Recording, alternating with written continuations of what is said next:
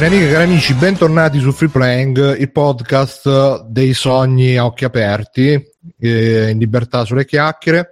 Io sono Bruno Barbera, con me ci sono Simone Cognome. Ciao Simone.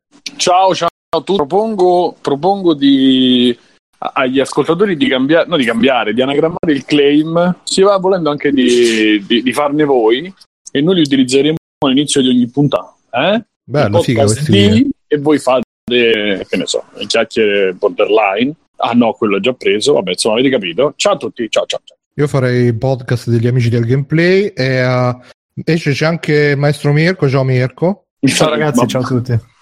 Scusami, eh, mi era una battuta ma non la faccio. Bravo, e uh, anche Alessio da negozio, ciao Alessio. Ciao ragazzi. Ciao. E più tardi ci raggiungerà, forse, chissà, non si sa, il nostro amico Stefano Biggio che mi ha detto che oggi era impegnato a fare il barbecue e quindi... Stefano il grigio anche. Sì, sì, il griglio anche, soprannominato. e, e niente, ragazzi, puntata 263 mi pare di free playing. E uh, st- oggi dom- di domenica eccezionalmente. Uh, e uh, che dire, come al solito, contatti ci trovate su www.freeplaying.it dove trovate anche link gruppo Facebook, Patreon, Amazon, che potrebbe arrivarci una commissione se usate quel link là eh, PayPal l'ho già detto, Patreon l'ho già detto e tutto. E niente, io volevo iniziare con gli sfoghi, però abbiamo una news che diciamo un po' si sposa con gli sfoghi, visto che abbiamo anche gente che lavora nella grande distribuzione. Praticamente più di uno stato... per, per, per un po'. Sì, infatti, per questo ho fatto questo gente generico. E uh, praticamente è uscita sta, questo screenshot, questa foto di un cartello di Media World che diceva: Ah, e non ti preoccupare che per la prima accensione della console uh, ti aiutiamo noi e ti aiutiamo noi in cambio di 20 euro.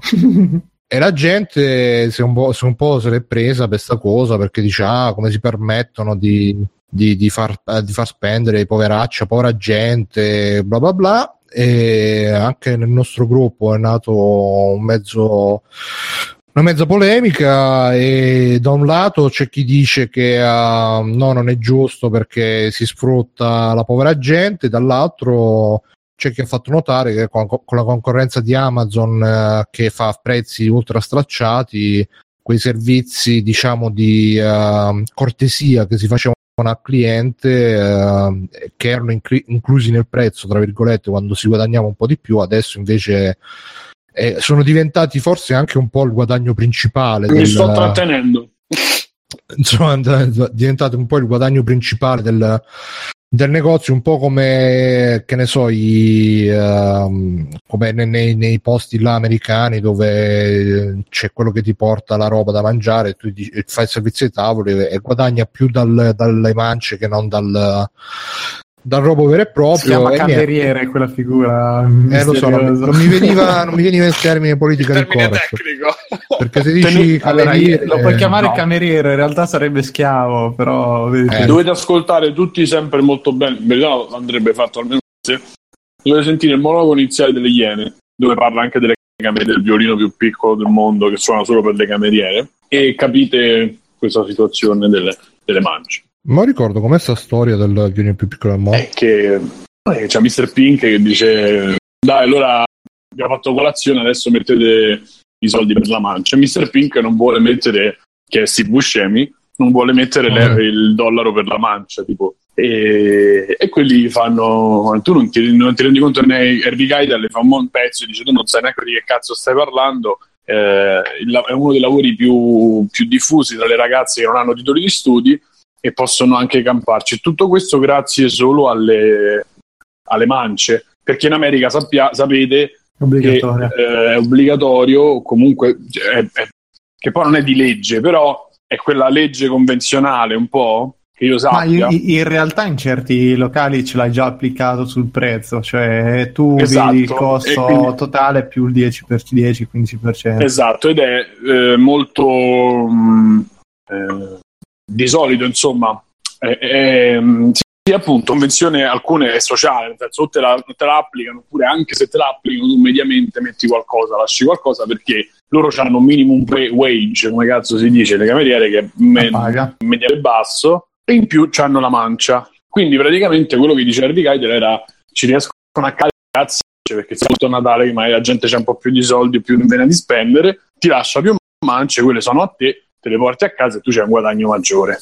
E quello si Buscemi dice non vedo perché quelli del McDonald's non hanno diritto alla mancia, mentre loro sì, insomma c'è tutto questo discorso bellissimo, a un certo punto fa l'indice il pollice e dice lo vedi questo? È il violino più piccolo del mondo che suona solo per le cameriere. bellissimo. E poi arriva il vecchio, arriva il vecchio che gli fa chi non ha messo il suo dollaro? Mr. Pink, non crede nelle mance. Me ne sbatto di quello che crede Mr. Pink, ci ho pagato io la colazione, metti il tuo dollaro. E alla fine lo mette e dice sì, ma eh, sì, insomma, cose del genere. Basta. Momento cinefa. Beh, ma la cricca di Tarantino quanto ti ha pagato per fargli questo spot promozionale, Simo? Ma niente, li pago io. Grande Tarantino. E niente, io ci chiedono in chat release vita da negozio, quindi lascerei a te la parola Alessio, che tu sicuramente ne avrai. Io sto trattenendo, eh, lo ripeto. Infatti, e poi Simone farà il rif- l'esplosione finale. L'esplosione finale. Beh, eh, la mh, mm, polemica che si è scatenata per i commenti che ho letto io è più una cosa da ah, che ridicoli chiedere una cifra così alta per un servizio così modesto, mi pare di capire, no? Eh, in realtà, sì, se ne sono detto un po' di tutte alla fine. Quindi... Sì, se ne sono detto un po' di tutte, ma la maggior parte dei commenti che ho letto io era una roba del tipo: ah, allora eh, lo faccio io per 10 euro, e così è una serie di battutine al rilancio. Eh, come a sminuire la, l'entità della cosa, quando invece per chi vive appunto la vita da negozio, il, il lavoro che si fa col pubblico dove c'è la chiunque che ti viene a comprare cellulari, computer, console, eccetera, eccetera, è proprio lì eh, il fulcro del servizio, cioè sul fatto che le persone vengono in negozio per avere qualcuno con cui parlare una persona con e cui basta, parlare, non una mail. Allora, sì, sì, in cerca di compagnia sostanzialmente vengono. perché non sono in grado di scegliere autonomamente, perché non hanno gli strumenti, perché non capiscono bene su cosa devono rivolgersi, se gli conviene comp- comprare un prodotto piuttosto che un altro, e, e, e, e tutto qui, eh, fin, fin qui tutto giustissimo e dovuto, voglio dire, niente, niente di strano, però eh, tantissime persone poi o sono ignoranti nel senso più positivo del termine, cioè non ho mai preso, non ho mai comprato una console, non ho mai comprato un computer e voglio essere sicuro prima di fare una cosa sbagliata, di mettere un'impostazione sbagliata e quindi ti chiedo aiuto. Oppure magari semplicemente per pigrizia, l'esempio classico per me che ho lavorato tanti anni nei videogiochi era il genitore che comprava eh, la console al figlio e non sapeva dove mettere le mani. le cose più facili, ma nemmeno mettere il gioco, eh. Sì, cioè, sì. le stronzate, nemmeno mettere la cartuccia nella console dal lato giusto, puttanate di questo tipo. E sono tutte cose che facevano naturalmente parte del servizio, come un ti, ti consiglio, ti aiuto, lo apriamo insieme, ti faccio vedere come funziona. È una cosa che nella mia esperienza con i videogiochi è stata praticamente un'eredità naturale del mestiere di giocattolaio, nel senso lì quando le compere erano più piccole no, dal negoziante di paese e tutto quanto, esatto, ho subito rispolverato il termine del ventennio. Era naturalissima questa cosa. Compere... Niente. Compreremo. compreremo. E, ehm, e, quindi succedeva normalmente. Adesso che siamo nella grande distribuzione, il negozio di paese non c'è più e tutto quanto, eh, che cazzo è successo? Ok. Siamo finiti a un livello in cui le persone comprano molto da internet o mh, mm, vengono in negozio per fare il confronto e essere sicuri di avere il prezzo migliore da internet, eccetera, eccetera, non hanno più a che fare con una persona ma solo con un sito e quindi si sentono poi sperdute quando devono fare queste cose. E spesso e volentieri succede soprattutto nell'ambito dell'informatica che eh, per le cose più semplici installare Office e cose del genere soprattutto chi è più grande, più anziano perché poi esiste anche una grossa fetta di utenti anziana sopra i 50-60 anni dei computer che non sa fare le cose base, ma per forza di cose. Io voglio vedere noi giovincelli come invecchieremo e quanto saremo in grado di stare sul pezzo con la tecnologia fra 50 anni. Per cui, venendo a noi, il servizio di MediaWorld è semplicemente una cosa che da un lato aiuta un tipo di clientela che non ha voglia o non ha tempo o non ha modo di informarsi e dall'altro ovviamente eh, prende per la gola chi è più pigro e tutto quanto e ci lucra sopra. E fin qui è tutto giustissimo Perché se, se oggi con internet, con tutti i modi di informazione che hai, non hai modo, e non credo, o più che altro non hai voglia di sbatterti a imparare come si connette per la prima volta una console a internet, cioè il primo avvio di una PlayStation 4, il primo avvio di un 3DS è la cosa più semplice del mondo, così come i cellulari, i tablet, lo stesso computer è una cosa iper semplificata che una volta se vuoi era un po' più complessa, ma ormai è proprio super guidata a livello proprio di bambino preso per mano. Quindi non è possibile dire che è difficile farlo, che si può avere tanti dubbi, eccetera, eccetera. Visto che i negozi della grande distribuzione hanno pochi addetti vendita e poco tempo da dedicare a ogni singolo cliente, si fanno pagare l'attenzione e il tempo che prestano a chi ha bisogno di chiedergli aiuto.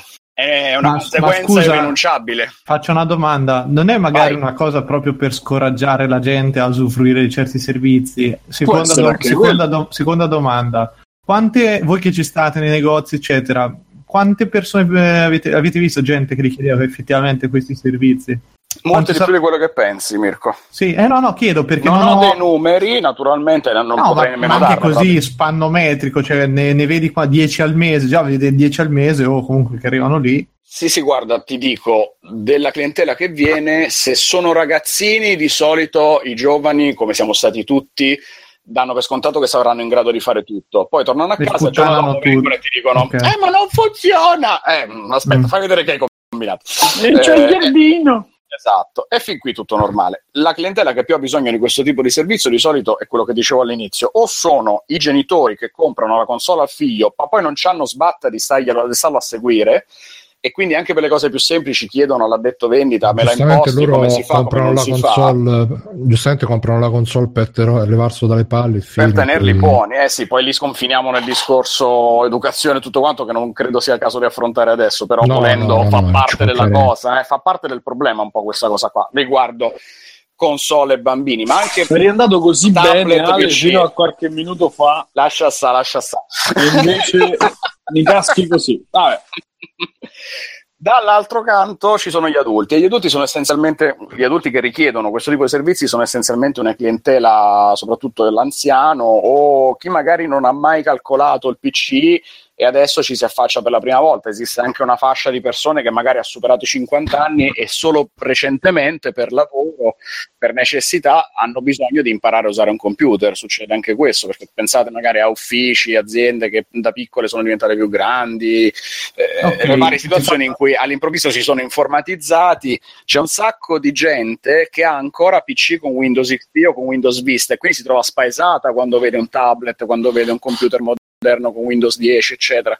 C'è un sacco di gente che viene a chiedere se si può comprare un PC con Windows 7, per esempio. Cioè, c'è una fascia grande alla fin fine di persone che sono rimaste volutamente indietro perché non si sono mai volute mettere a imparare la tecnologia più moderna. Guardate anche che- D'Alema, D'Alema si vantava di questa cosa. Ok, ah, ultima, ulti- ultima domanda. La gente che usufruisce di questi servizi se ne lamenta poi? Cioè dice ah vaffanculo oppure lo fa, lo accetta come una cosa tranquilla, cioè io voglio un servizio, lo pago, me lo fanno, fine e so a posto così. Cioè, perché io ho l'idea che in realtà la gente che alla fine arriva, a parte boh, i casi questi qui che dici te di genitori un po' presi alla sprovvista da figli rincoglioniti, eccetera, molto l'impressione che uno dice vabbè ho bisogno che qualcuno mi faccia questo, me lo fa, pago e fine da faccenda, come si va appunto nei negozi computer a far installare l'antivirus e non è che eh, quando ti chiedono i 10-15 euro o quello che è te ne lamenti, lo fai perché non sei capace, punto. Cioè, io ho veramente l'impressione che le lamentele siano i soliti ultra pro che non ne hanno bisogno quindi oh, banco di coglioni, figli di puttana che inculano la gente, eccetera. Però secondo me come un- c'è un servizio come un altro e- ed è giusto, cioè 20 euro se tu pensi al tempo che ti prende eh, sballare la console, installarla, Mirko. collegarla, oh. Mirko, fanno bene. Scusa, mi- fanno mi- bene, sì, sì, non, fanno non ci bene. vedo nulla parlato di... già quando era successa la stessa cosa con i telefonini. Fanno bene. Io ho avuto esperienze di, di assistenza. Ci sa sia la gente pigra, sia la gente ignorante nel senso negativo, nel senso che la gente che non sa Sì, che non sa, sta ok. anche la ci sono tutta una fascia di persone, c'è gente che, che opera che ne so, sono chirurghi che fanno 12 ore di intervento il giorno dopo di smontante. Non gliene frega un cazzo di mettersi a, a pensare Certo, sì, sì, chissà sì. come si fa un account PSN Plus, che per noi può essere una cazzata, ma sono quella mezz'ora che tu perdi. La gente, per questo poi Apple o, determin- o non solo Apple, ma comunque tutta la tecnologia e tutte le- tutto quello che riguarda le interfacce è andato in una direzione, cioè io accendo e parte. Perché? Perché la gente deve arrivare a casa, scartare il prodotto e usare il prodotto. La gente vuole questo. Io sto vedendo anche in questa esperienza, non so quanto durerà alla vendita GDO pure io. Se tu a una persona gli dici la lavatrice mi dai 30 euro in più, la lavatrice te la prendo, te la porto, ti attacco, ti faccio il primo lavaggio, sì, ho anche il frigorifero che attacca una spina, la gente ti ridà, i so- a parte la consegna che... Però Sì, la gente... portarlo al quinto piano senza censura. Eh sì, tra l'altro succede. Cioè la Eh, gente sì, i sì. soldi te li dà perché la gente, cioè chi viene a spendere i soldi, vuole anche un servizio di, eh, scusate i rumori, vuole anche un servizio di, eh, di attenzione verso il cliente in un, certo senso, in una certa maniera. Quindi tolto questo, quando io facevo i cellulari che mi arrivavano e mi dicevano accendiamolo e sia per fare, c'è gente che non ha neanche l'account, uh, viene da ridere. Ma io do- c'era gente a No, cui no, dovevo no, fare no, ma- l'account Google Sì, di No, Google. voi a Eh. quelli che, commen- che hanno commentato, cioè, io devo fare l'account Google, registrarlo con Android, fargli la sincronizzazione, cioè è capace che tu perdi 40 minuti. Sì, sì, assolutamente. E Eh, di appunto- questi ne perdi 15 solo per trovare il nome utente perché devono scegliere il nome utente. Tra l'altro, Sì, eh. appunto, allora mi metti farfallista eh, 50 50.000, cioè eh, stai mezz'ora a sentire la vecchia oppure la, il ragazzo, la cosa, è gente che non capisce neanche quello che gli stai dicendo a volte. Cioè, veramente quelli, ma il pacchetto azionario è fisicamente un pacchetto, cioè, ti fanno così. Eh, eh, per questo ti dico, non si lamentassero, quelli che riescono a farlo da soli, non si lamentassero. È come Anche quando perché non è una cosa che riguarda loro. Cioè, infatti, le lamentele sono venute più da chi non ha bisogno di questo servizio e quindi è semplicemente si è messo. così. La gente che commenta su internet si dovrebbero piegare le dita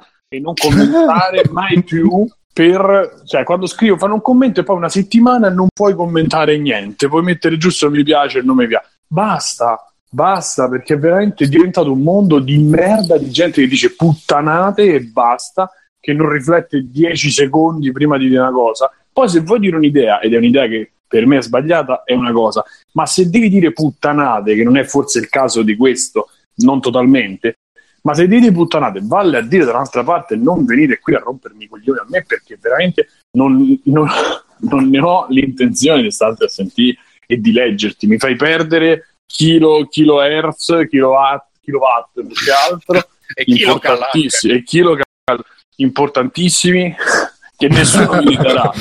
Il Cristo di Dio. Eh. Si tratta Eh. semplicemente di comprare il tempo della persona che dovrà seguirti per farti questo servizio. E poi, No, ma, appunto, se- ma eh, pure se tu gli dai Media passi- questo ma che non passi assolutamente il discorso di ignoranti in senso negativo, perché appunto, come faceva giustamente ad esempio Simone, ci sta anche il chirurgo che non ha voglia giustamente magari di stare a perdere la testa su una cazzata, per cui piuttosto dice to, eccoti 20 Ma euro, come- fammelo tu, è io vado come a casa quello- e funziona, basta. Esatto, è come quello che si fa stirare i capelli. Oh, un ferro da stiro costa 10 euro. Fate se...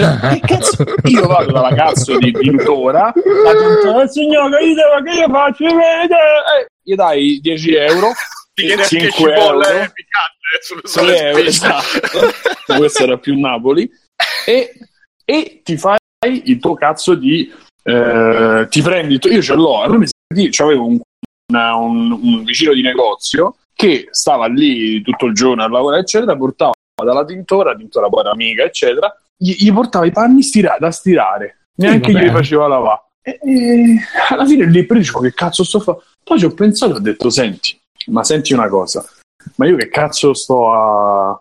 Perdere tempo. Che cazzo perde? No, no, perché io devo giudicarci ragione, dico, Ah, questo lavora tutto il giorno, sta fuori casa dalla mattina alle nove e mezza quando attacca, la sera alle sei e mezzo, sette. Arriva a casa, ma io se avessi la possibilità di fare venire pure... È come se No, dici, infatti- di casa, hai la scopa. Infatti, Simone, c'è la, l'altro giorno stavo sentendo un video di uno dei miei canali di motivazione motivazionale che diceva: Se tu in un'ora guadagni 10 e per farti, per esempio, pulire casa, andarti a fare la spesa, eccetera, spendi 5, e allora ti conviene più lavorare quell'ora lì e farti fare il servizio da qualcun altro che non farlo tu invece di lavorare o comunque di fare altro che alla fine ci andresti a perdere. Quindi anche un po' Vabbè, queste sono, sì, sono pure, matematiche. sono pure un po' puttanate. Perché, Sì, Eh, grande, gusto. grande Montemagna. ma sì, mi- eh, esatto. non No, era Mirko, Montemagno comunque. I sette modi per guadagnare soldi senza lavorare.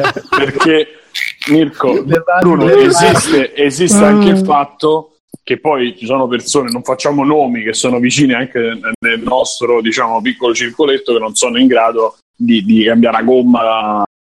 Eh, E, Quello manco io. Beh, quello nemmeno io, è per quello che mi sono sposato. C'è mia moglie che le fa Vabbè, certi, certi appunto, lavori, ognuno mica trova io. una È un soluzione. matrimonio di convenienza. Sì, che faccia io Si è fulminato la cioè, lampadina. Cioè, altri. c'è la padrona qui che sa tutte le punte del trapano a cosa servono. Io non so manco attaccare la spina. Porco A me interessa capire, che ne so, la verdura di stagione che c'è, quello capire come vado a fare spesa. Io non sono neanche così esperto, però intanto Abbiamo perso. Sì, ne approfitto per dire, Signor ragazzi, Presidente.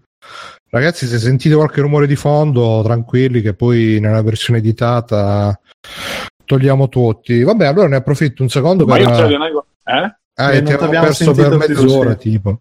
dicevo, è anche, che ne so, stirare, capire se c'è una verdura, sapere quali sono le verdure di stagione, sapere, cioè, ci sono determinate cose che è meglio che uno intanto le impara. Poi dopo decidi se eh, portarle, come dire, se, se farlo fare da un altro o farlo tu, cioè fa un buco col trapano, intanto impara a farlo, perché un domani, cioè, non è solo una questione di quanto guadagni e quanto non guadagni, è pure una questione di quanto Ma- sei in grado di fare una cosa e de- No, e di quanto poi ti possa anche piacere anche.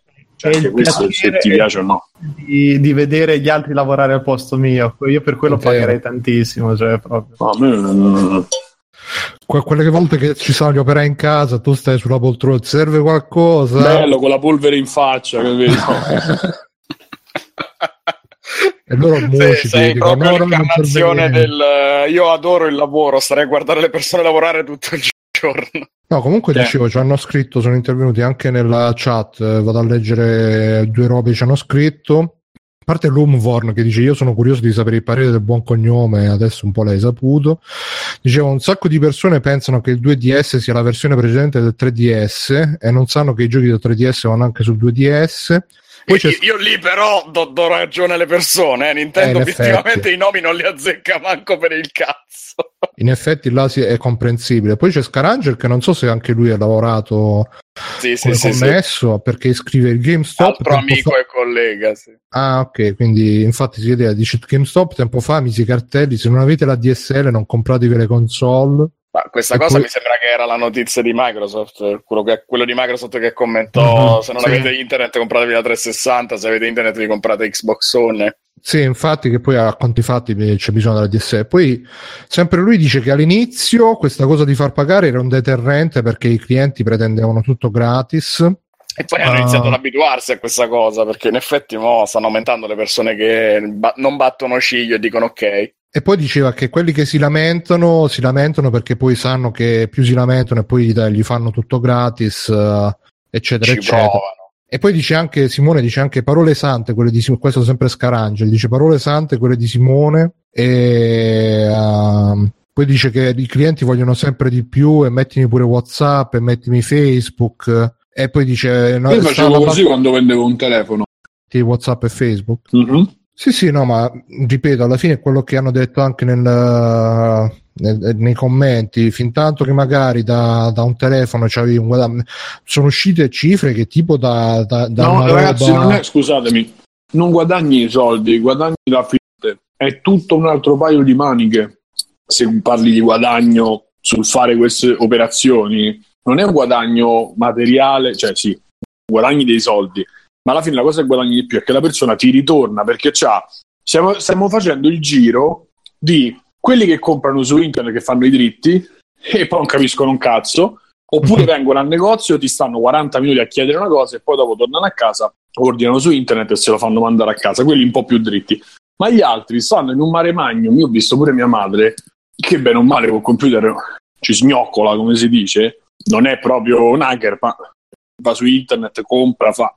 Certe volte compra da dei siti che io faccio scusa, ma compra da Amazon, che c'è una sicurezza, un qualcosa, eh, ma io non lo so, eh. E certe volte ha dato la carta di credito, poi fortuna non è successo niente, ma della roba, ma che cazzo è? Poi devo dire che ormai internet, per chi non sa e si muove tramite i motori di ricerca, bene o male, inculate sì, grosse non ne prende. Compri, compri, tramite quelli con gli annunci che il più delle volte esatto, so, quindi a lei capita spesso, sono tutte persone abbastanza, cioè tutti i siti abbastanza sono fatti male, però per bene, per bene. Però sono persone abbastanza per bene. e da lì ti puoi fare un po' un'idea, puoi farti però tolto questo mh, mm, alla fine ah sì dicevo eh, si sta tornando al punto di partenza dove tu c'hai un punto di riferimento minimo. Anche giovani, io vedo e vedevo anche al negozio, anche persone più giovani, se c'è un punto dove andare a lamentarsi, dove andare a chiedere una mano, a chiedere un consiglio, una cosa, se ne fregano di andare su internet. Dicono io spendo 15 euro di più, 20 euro di più, 30 euro di più, ma ho un posto fisico dove posso andare e chiedere, posso andare e farmi da una mano a fare il primo avvio perché poi non sanno fare le cose. Ma posso dire anche una cosa: che è vero che le cose si sono semplificate, ma secondo me si sono semplificate per chi le sa fare. Per chi non ha un'idea di niente, in realtà è tutto ancora molto, molto complicato. Oh, raga, fino all'anno scorso l'iPhone dovevi attaccarlo, dovevi averci iTunes installato, se no due anni fa. Vabbè, eh, stavo parlando comunque 2015 comunque c'era poco, ma forse anche il 2014 vabbè comunque eh, insomma Capito? Cioè, e quindi quando tu cominci a sentire parlare delle cose, anche delle installazioni, fai questo, fai quest'altro, non è una roba, è come quando ti dice eh, su Windows che cazzo era, non so se XP o qualcuno dopo, riesci a vedere questo messaggio, se non riesci a vedere questo messaggio clicca indietro, cazzo ma se non lo vedo come faccio a cliccare indietro? Sì, sì. Due? Cioè, è una roba da fuori di testa fa una roba del genere, però è così ancora per tante robe. Ma è giusto quello che dici tu perché poi cioè capito ti, dico, ti dicono fai l'account ma pare una stronzata ma cos'è un account? Ti lo devi spiegare alla gente che cazzo è l'account. Il nome utente a cosa ti serve non si sa. Fai il tuo account fai cioè boh, sì, secondo sì, me ma... ancora le cose non sono user friendly ma proprio per niente. Ma so, cioè alla fine possono anche essere user friendly ma non vengono tanto non vengono raggiunti questo è già uno scoglio. La gente non si impara l'inglese Scusa, come sappiamo vengono... bene. Tradotto adattare ah, in maniera giusta, sì, vero, che è uno dei problemi. Secondo, ci sono persone, come sapete voi, che sappiamo tutti bene che l'inglese non gli interessa impararlo perché è la lingua della tre reperti d'Albione e quindi non va imparata. Unisci, in più c'è l'età e poi c'è anche proprio l'impostazione mentale di capire che stai facendo e l'elasticità mentale di vabbè io ci provo, mi lancio, faccio qualcosa e vedo che succede. Vediamo, cioè, perché alla fine, fino a che non ti metti la prima volta a fare un account, tu sarai là 15 Non penso che tutti i fenomeni siamo stati a fare i primi, no, le prime mail, no, le prime... Quante mail avremmo, avremmo avute 15 a testa perché ti scordavi le password, non lo sapevi. Dopo le prime inculate impari, tra virgolette. Quindi questa è un'altra cosa che la gente dovrebbe imparare a fare. Per cui, però può anche decidere di non farlo e di, fare, e di pagare per un servizio. È disposto a pagare? Sì. Te lo fai il servizio? Sì, basta, è un servizio in più.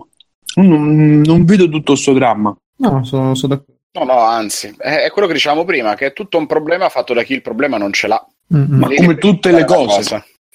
Come, come, buona parte delle polemiche su internet, certo. Eh. Bruno, chiudi e vai avanti, se no vai avanti di mm-hmm. se ti va.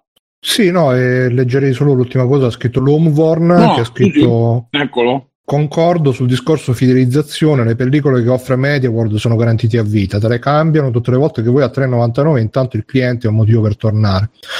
Ma io, ehm, a parte il discorso delle pellicole, io ho mai usato una pellicola, non lo userò mai perché cioè, non, non vedo la, la, cosa che tu ti compri il telefono super lucido, super figo e poi ci metti sopra sto, sto Perché così non si riga, sempre quello. Sì, e poi, poi c'hai tutti i grafi sulla pellicola che diventa illeggibile. Infatti, uh, no pellicole. Eh, Io vivo no di pellicole. vetrino e sono felicissimo perché sono paranoico. Quindi il vetrino ce lo devo mettere perché ma protetto. Sì, ma poi il tempo il che rimane lucido.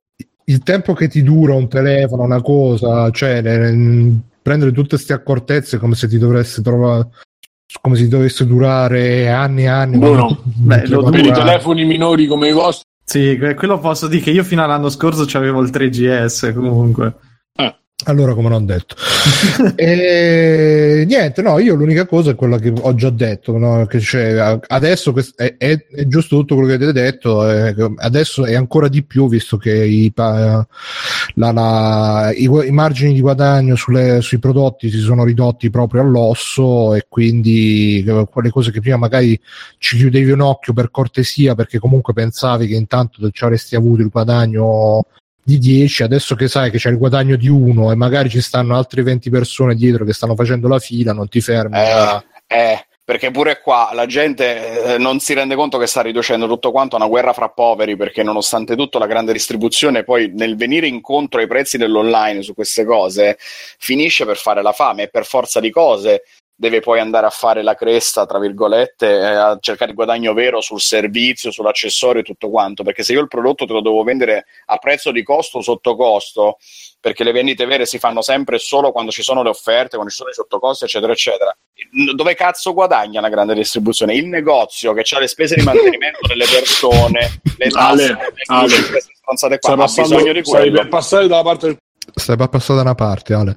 No, comunque- passando da una parte, ma, ma a parte del torto che cosa? Siamo porca troia. Cioè, tu per non primo puoi dovresti sapere. poi Aguzzini ma scusami, tu Guarda, per primo che hai avuto il negozio. Madonna, aspettate, scusa, in chat c'è Watchman che ci dice che c'ha vetro e cover, cioè minchia, è come scopato, preservativo, pure, eh. diaframma, pillola e non so, pure, pure sborrà addosso al muro per essere sicuri. Eh. No, Cioè, ma c'è, c'è soprattutto Barbutandi che ha scritto fanculo Mediaworld prima di entrare ti imbostano pure l'anima una volta sono andati quello è vicinissimi una rottura di coglioni no aspetta una volta sono andati vicinissimi a imbostarmi pure il cane questo è di Roma sì. Beh, io avrei imbustato la signora che è entrata col cane, il cane ha cagato in area Apple e lei che ha fatto molto elegante. Aspetta, aspetta, aspetta. Molto elegantemente la signora ha raccolto con un fazzolettino di carta la cacca del cane e, l'ha mangiata. Aspetta, è venuta a buttarla nel cestino dell'area PC. Quindi a un certo punto abbiamo sentito sta puzza di merda. Che doveva fare la signora E di solito Vabbè, si, eh, si- la- si- si porta via, si porta il sacchetto di plastica per portarla via. ok non ce l'ho mi ha cagato me l'ha già cagato prima che...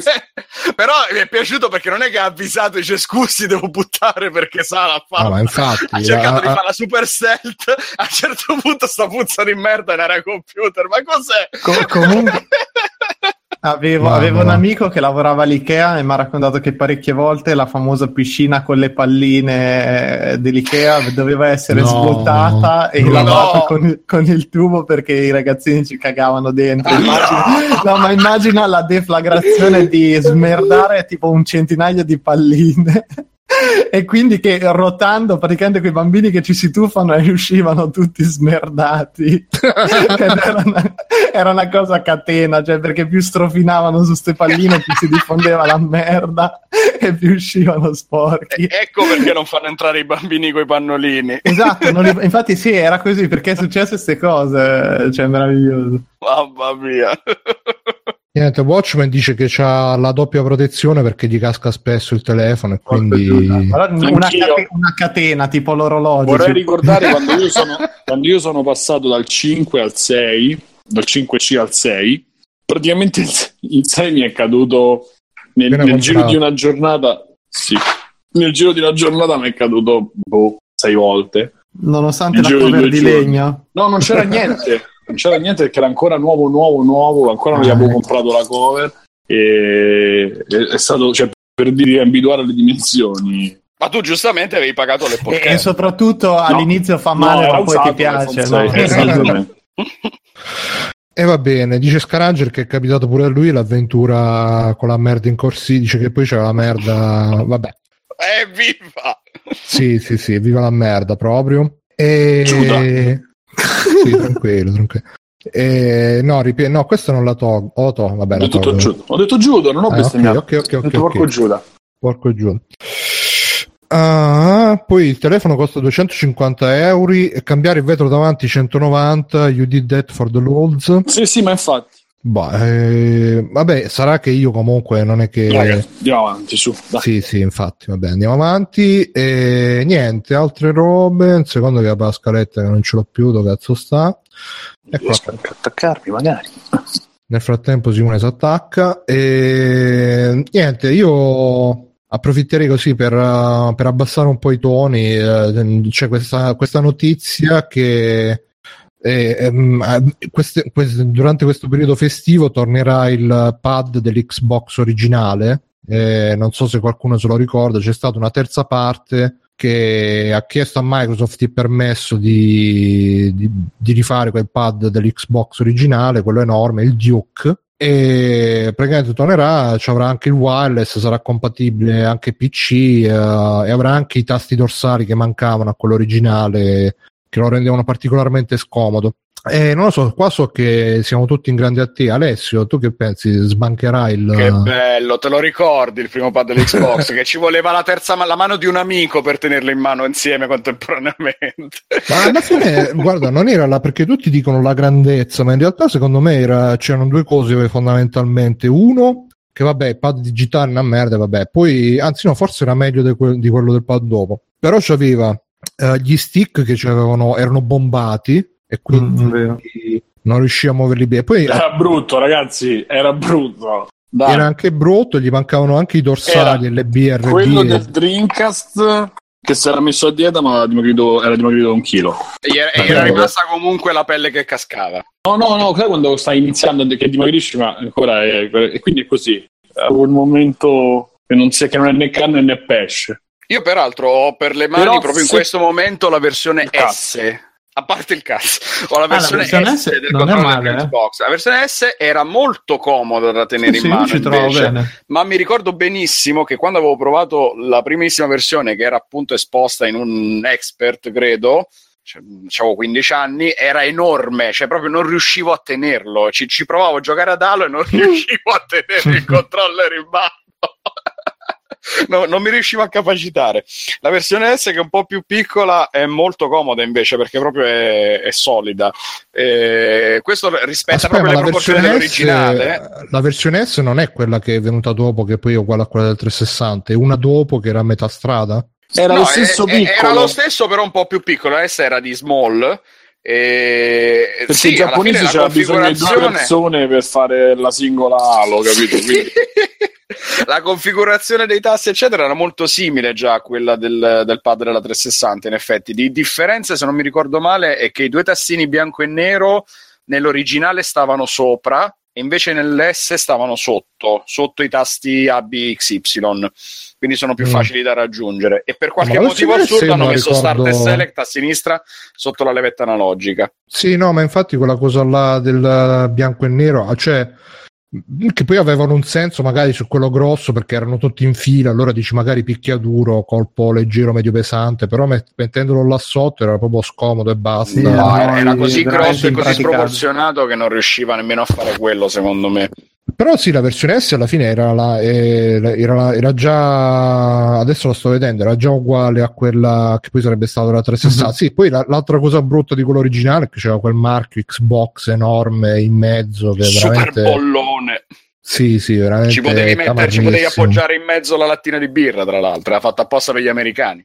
Invece Scarange dice che la S faceva schifo. Ah, la S era di schifo, S Xbox schifo. Sempre misurato Scaraggia nei suoi commenti. E va bene, quindi chissà chi se lo comprerà. Staremo a vedere questa. Questo comunque queste- secondo me è proprio l'effetto Nintendo, eh, de- ormai dobbiamo cavalcare qualsiasi minchiata nostalgica nella speranza che ci sia una nicchia di pazzi che lo vogliono. Sì, Ma eh, l'effetto Nintendo, ma che sei? E dopo che sta- cioè, ogni anno esce il Nintendo Mini, e la minchia Mini, e il coso Mini e quell'altro, eh? Poi è uscito il Mega Drive, poi l'Atari, il Commodore, cioè quanti ne abbiamo beccati negli ultimi sei mesi di queste riedizioni di qualcosa di vecchio legato Eh, anche e Beh, in effetti l'effetto nostalgia non vende Vedi? affatto, stanno uscendo tutti i seguiti di film degli anni 80 e 90. No, no, infatti non, non Cioè, dico, non Nintendo, dico che eh, vende eh, perché cioè- non vende. Questo ho dei grossi dubbi che venda, però questo, eh. Perché tutti Que- nostalgici sì. di quel pad, io ragazzi mi dispiace, ma non è che li veda. Eh, È pieno, è pieno di gente che parla dei videogiochi e dice: Te la ricordi la prima Eh. Xbox? Che bella, quanti giochi! beh, con un po' di nostalgia, magari. Sì, no, in effetti è proprio una mossa. Ma alla fine. cuore la vedi sempre meglio. Ma alla fine, ripeto, è stata una, una terza parte, non, cioè, non è stata Microsoft in No, prima no, certo, persona. no, ma appunto è cercare di prendere una nicchia, boh, che- avranno detto boh te lo ricordi vediamo poi si sa magari c'è qualcuno che ha le mani particolarmente grandi quindi pad di no, Gianni ma- Morandi per Xbox.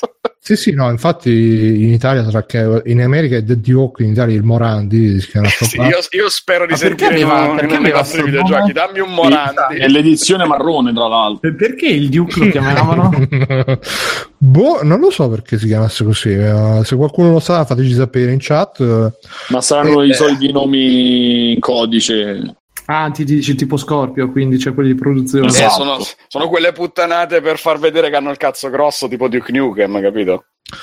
Boh, eh, Duke so che era anche il soprannome di John Wayne, se, se non Eh, ricordo appunto. male. Quindi, boh, non lo so.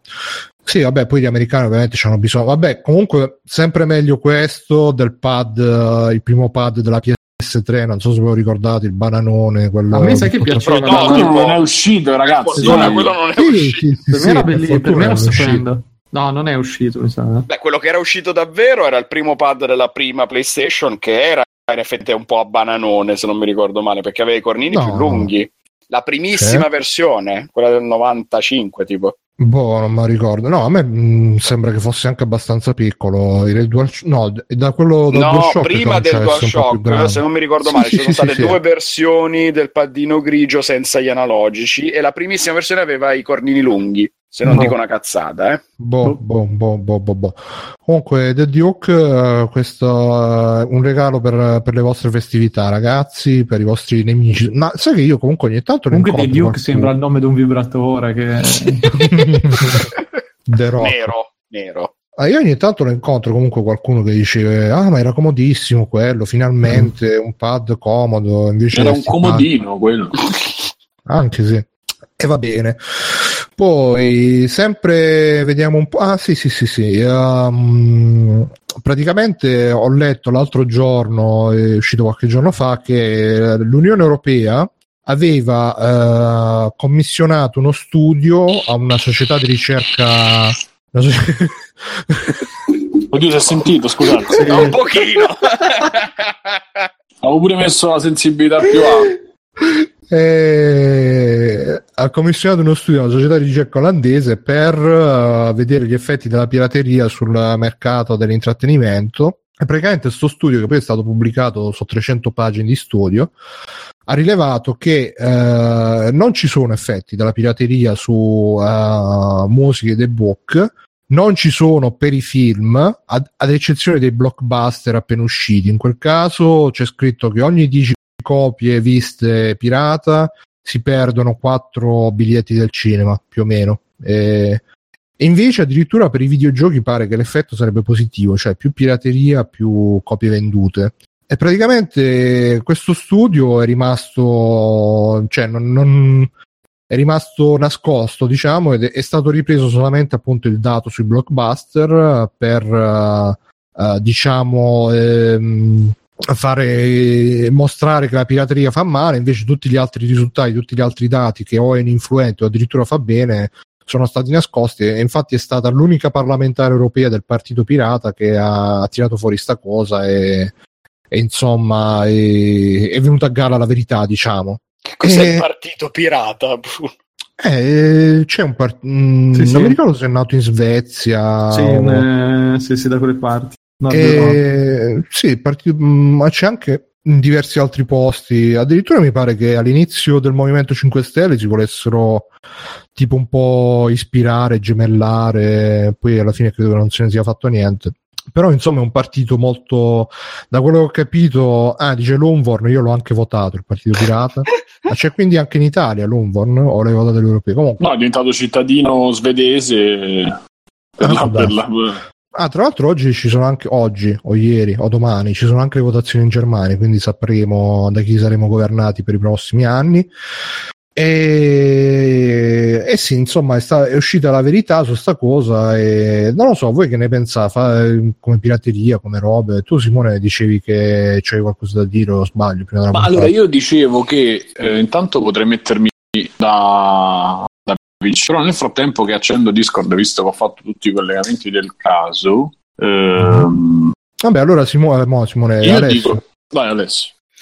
Cioè, quindi questa cosa va a confermare quello che tante persone hanno spesso detto: li scarico, li provo, se mi piacciono li compro. Che è una cosa che in effetti succede. Cioè, io ammetto di averlo fatto quando ero ragazzino perché non avevo soldi per comprare tutto, anche se poi ho comprato fin troppa roba. Però in effetti, per esempio, io Scrubs l'ho scoperto scaricando a caso e poi mi è piaciuto e mi sono comprato tutti i DVD. E quindi è stato favorevole. Nel frattempo, Backsoft in collegamento ci dice che in Germania ha vinto di nuovo la Merkel. Quindi in Germania lo fa, non ha vinto la Merkel, oh. ha no? vinto la Merkel. Scusa, dice che per la prima volta ha vinto un. Ha vinto un, lo sport. Uh, no, ha vinto un partito di destra. Vabbè, la Merkel non è cristiano democratico. Eh, vabbè. Che non è destra. Ah, eh, aspetta, c'è anche c'è l'Umvorn che, che rincara la dose dice quindi mi state dicendo che la pirateria non influisce sulla mancata localizzazione in italiano? No, ai, ai, ai, ai, E non lo so, Simone, ti sei, attacca- sei attaccato o sei ancora sì, no, mi dovresti okay. sentire meglio. Sì, infatti, grazie. Allora, eh, io penso che questo, questo controllo, questo sondaggio, questo studio, a parte che è comunque non troppo, secondo me, falsato perché per chi sa un po' la pirateria, eh, non lo direbbe neanche nel sondaggio, sai, secondo me c'è anche un, una cosa per apparire eh, migliori di quello che si è, quindi secondo me va considerato anche la risposta più o meno veritiera di qualcuno quindi già quello è influisce. Sì, andre- bisognerebbe andarselo a vedere proprio direttamente sto studio, vedere che metodologia hanno usato, eccetera, eccetera. Appunto, quindi quello già, già quello è un, è un fattore importante. La seconda cosa è, è, che io anche tra i miei amici c'è qualcuno, tra le persone che conosco e frequento, c'è qualcuno che magari si guarda la cosa in streaming, la serie tv mm, o uh, il, film, il film in cam, ma ormai è veramente pochissima roba perché si è cominciata a, a diffondere eh, la cosa di, di, Netflix e dello streaming, ma persone che non avrei mai pensato che si guardano la roba su Netflix, che affittano il film, che ne so, o da iTunes o da Chili TV, queste cose così. Eh, a un certo punto, forse sarà anche l'età, ma a un certo punto capisci che il tuo tempo vale molto più eh, dei, dei, pochi soldi che dai.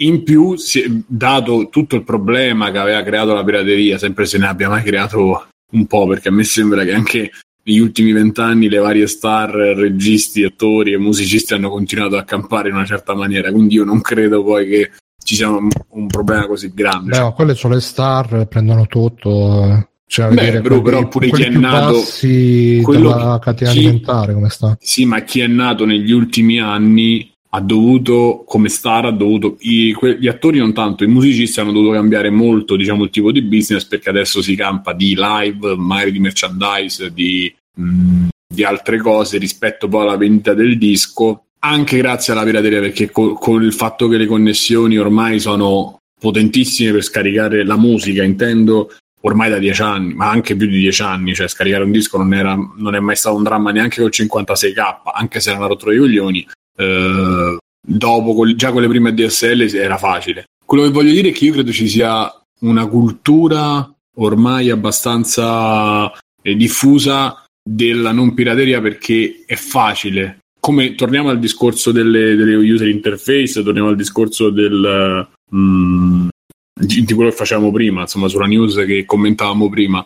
Adesso è semplice entrare su Netflix, è semplice trovarsi Netflix su un televisore e quindi la tua sete di roba da vedere è abbastanza eh, soddisfatta eh, con questi servizi. E in sì, più la barriera, essendo sempre meno, Scusami, Simo, eh, ti volevo interrompere un attimo su questa cosa perché in realtà ho da ribatterti dicendo, ti devo combattere su questo perché eh, chi di solito pirata tanto è appunto, come dicevo prima, il ragazzino che non ha soldi da spendere come ero io a 15 anni e stavo pensando, in effetti, però, la differenza tra videogiochi e cinema è che al cinema devi per forza uscire, andare al cinema a, a, a, pagare il biglietto, eccetera, oppure adesso grazie a internet riesci a vedertelo da casa in cam, eccetera. Ma il videogioco no, perché nel videogioco hanno introdotto l'online e l'online è, è proprio quello che ha mitigato più di tutto il, l'influenza della pirateria perché lì c'è il multiplayer. E per giocare in multiplayer difficilmente riesci ad avere una console moddata, piratata eccetera e non avere comprato gioco originale e addirittura pagare il servizio di, di multiplayer online. Pensa a quanti ragazzini appunto giocano a Call of Duty, GTA e quant'altro e eh, non solo devono comprarsi console e gioco originale, ma anche pagare Xbox Live o PlayStation Network. Lì è diventato molto, molto più difficile piratare perché ormai gli unici che lo fanno sono quelli che sanno che non giocheranno in multiplayer. Mm. Mm. Sì, infatti adesso parlavo della musica e del cinema, non parlavo dei videogiochi. Per quello che riguarda i videogiochi, eh, sono diventate abbastanza appunto difficili da, da, modificare, ma già con 360 e PS3 Mm. Sì, sì, sì. Più o meno le cose erano Scusa, abbastanza. Infatti, lo studio del 2014. One, la One e la 4 sono attualmente craccabili in qualche maniera. No, eh. no. Sì, Poi... ma già per 360 c'erano quelli proprio ultra fissati che facevano le modifiche del codice della console nel caso sì, che ti bannavano per l'online. Ma... Eh. Sì, anch'io ce l'avevo, però mh, mm, cioè, sì, era già difficile, era molto difficile, eppure là dovevi chiedere a qualcuno. Le prime, cioè, io ci sono riuscito a farle quasi tutte. Dopo non sono diventate più semplici perché mettevi un chip, però comunque dovevi aprire, cioè perdevi un'ora, un'ora e mezza. E poi c'era l'aggiornamento e dovevi trovarlo. Bo bo bo insomma, c'era un sacco di, di, di, di rogne dietro. Eh, per cui io dopo la, dopo la 360 e poi grazie ai podcast ed es- essendomi poi circondato di persone che la pirateria non la, la evitavano eh, ho cominciato a farlo anche io con quel poco di soldi quel poco di cose che riuscivo a rimediare mi ci facevo eh, mi ci compravo i giochi poi il sistema malato di finisco e riporto da GameStop nel giro di poco alcuni giochi lo potevi anche fare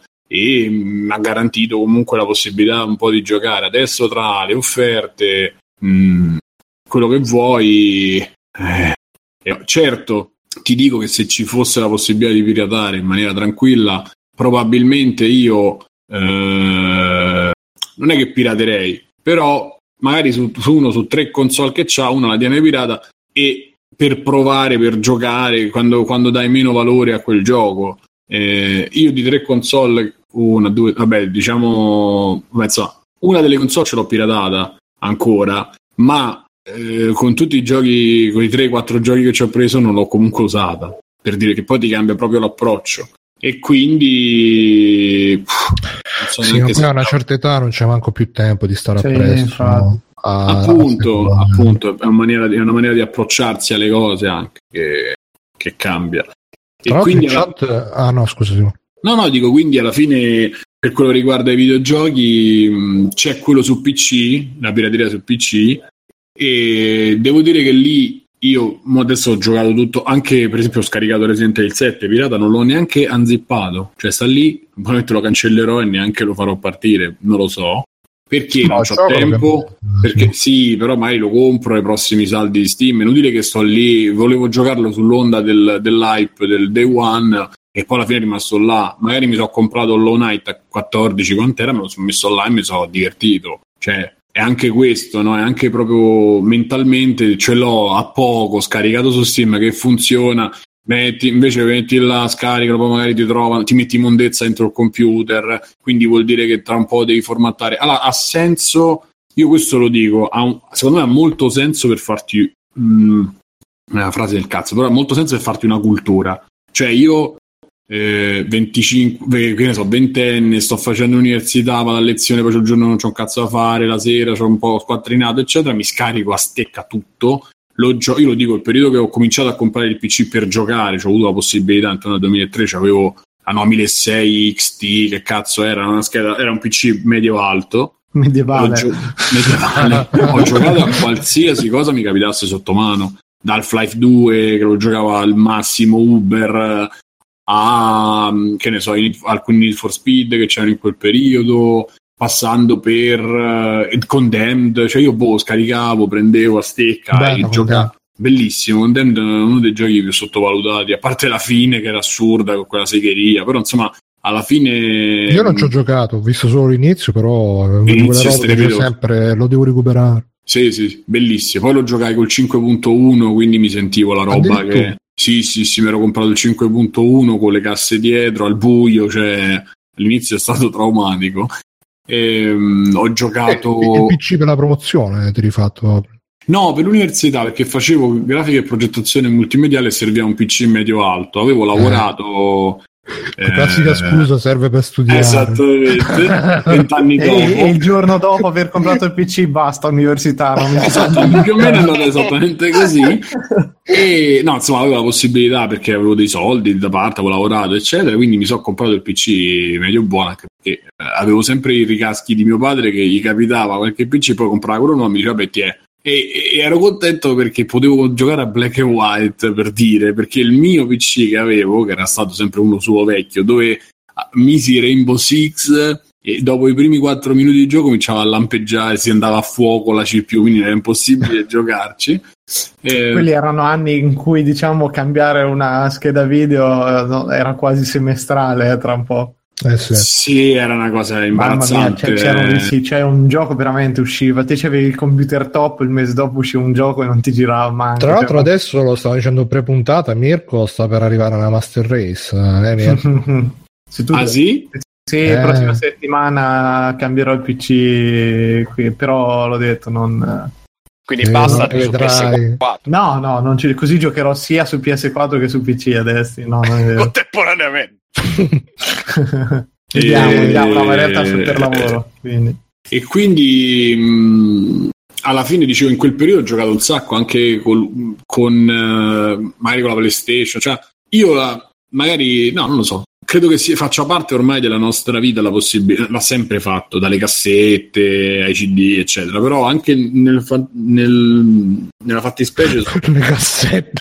Ma- eh, io avevo le cassette copiate con la Sì, radio sì, per no, per- pezzo. ricordi? Eh, è tutto quello che, che, che poi era c'era- tutto a doppia, pre- a doppia piastra, proprio era, cioè, Sì. era- era predisposto per. E c'erano i primi che avevano i lettori CD che ti facevano ri- il riversamento su Per portarti con la scusa che te lo devi portare in autoradio. No, no, a me proprio c'era un collega di mia madre che che cosa vuoi? Ah, voglio quello. Ah, 5.000 lire, 10.000 lire, quello comprava Ah, il. CD, faceva le copie e io grazie a quello conobbi Daft Punk. Tra- No, in verità no, lo conosco grazie alla televisione, però poi mi arrivò la cassetta a 5.000 lire di Daft Punk, poi vabbè, nello stesso tempo presi The Score dei, dei Fugees, insomma, vabbè. Ehm, o li affittava, non so cosa facesse il, il tizio.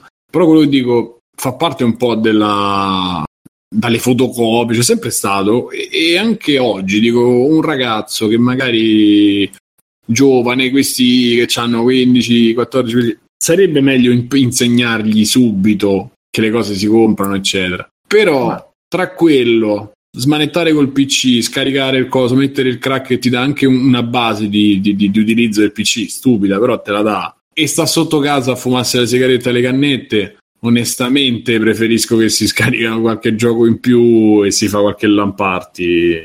Magari sono faccio io. la eh. figa. Eh, un po' i sì. discorsi degli anziani, in effetti. Sì, comunque a proposito, no, ma ha ragione Simone. Oddio, sta cosa preferisco che sta davanti al computer invece di farsi le canne. No, boh, vabbè, però, capite il senso, dai. però il comunque- fatto di imparare un po' a smanettare, sì, ci sta anche il Eh, fatto eh. di farsi la cultura, come dicevi. Eh, l'importante è che poi, cioè l'importante, eh, l'ideale è che poi a un certo punto, appunto, una, una volta che, che poi è quello il, il meccanismo che di solito viene citato, che tu vieni preso quando magari sei piccolo, curioso e hai tempo dalla pirateria, ti affezioni alla piattaforma o a chi o al cantante o a chi, o chi per lui, e poi da grande, quando c'hai i soldi da spendere, anche sull'onda della nostalgia, magari ti compri le robe vecchie o ti compri o, o se sei rimasto appassionato passi diciamo a comprarti le robe originali. Comunque a questo proposito è arrivato il nostro eh, resident expert di pirateria Stefano Biggio ciao Stefano. Ciao. ciao Ste che diceva che lui la, la, PS- la PS4 ce l'ha modificata col Brazilian Jiu Il Jitsu Brazilian Jailbreak, te lo ricordi Mirko il Brazilian Il Jailbreak? Brazilian Jailbreak. Avevo rimosso. Cazzo eh. Ma che cazzo No, cioè, mi spiace. eh, No, allora, non so come funzioni, so che serve un vecchio, un vecchio firmware, un Raspberry, e c'è una procedura che si chiama Brazilian con la Jailbreak. vinilica Eh? Come? E Tanta tanta con la, la sì, le forbici a punta arrotondata, con la punta arrotondata anche. Eh, non lo so. una Sì, sì, era che non- l'hack della PlayStation 4. Eh, però ecco, non so nella pratica cosa, cosa serve. L'avevo letto per caso e il nome era fantastico. Brazilian Jailbreak. Eh, e niente, no. eh, Vuoi io penso che... Aggiungi, aggiungi. No, penso che allora io, personalmente mi- tutto quello che mi passa sotto mano Tu che sei un giovanotto che- Esatto. che, c'è il tempo di scaricarsi il ROM.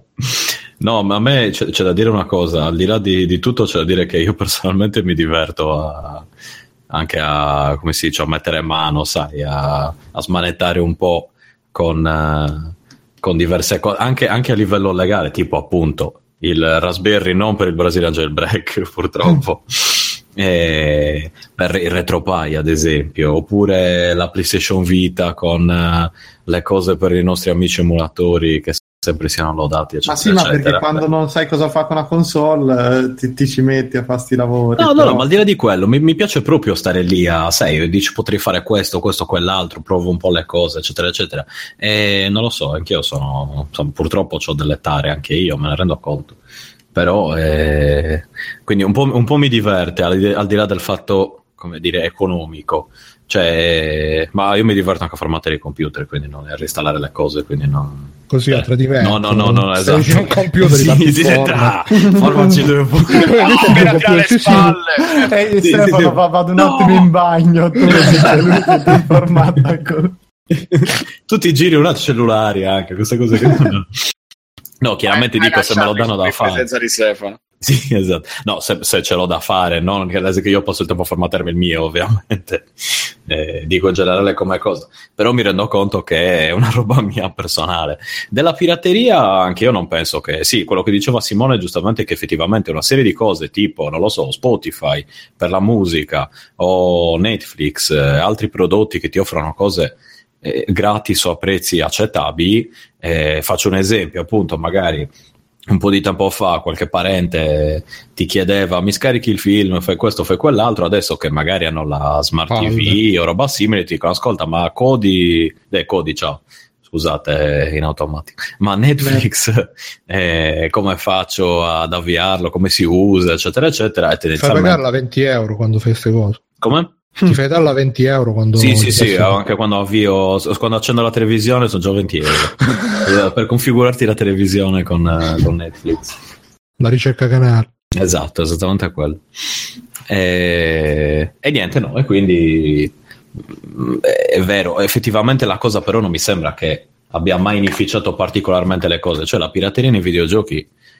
Nel caso dei videogiochi c'è da sempre, non mi sembra che il- la, l'industria stia proprio soffrendo della pirateria. E certe cose chiaramente potrebbero andare meglio senza la pirateria, ad esempio la questione del, eh, la storica, l'annosa questione delle, delle localizzazioni, cioè che non conviene farlo in Italia perché tendenzialmente c'è meno gente, meno persone che, che lo comp- che comprano un determinato gioco e molti che la piratano, quindi in certi casi non è conveniente, ma in linea di massima è una cosa un po' di, di nicchia, di nicchia, tra virgolette.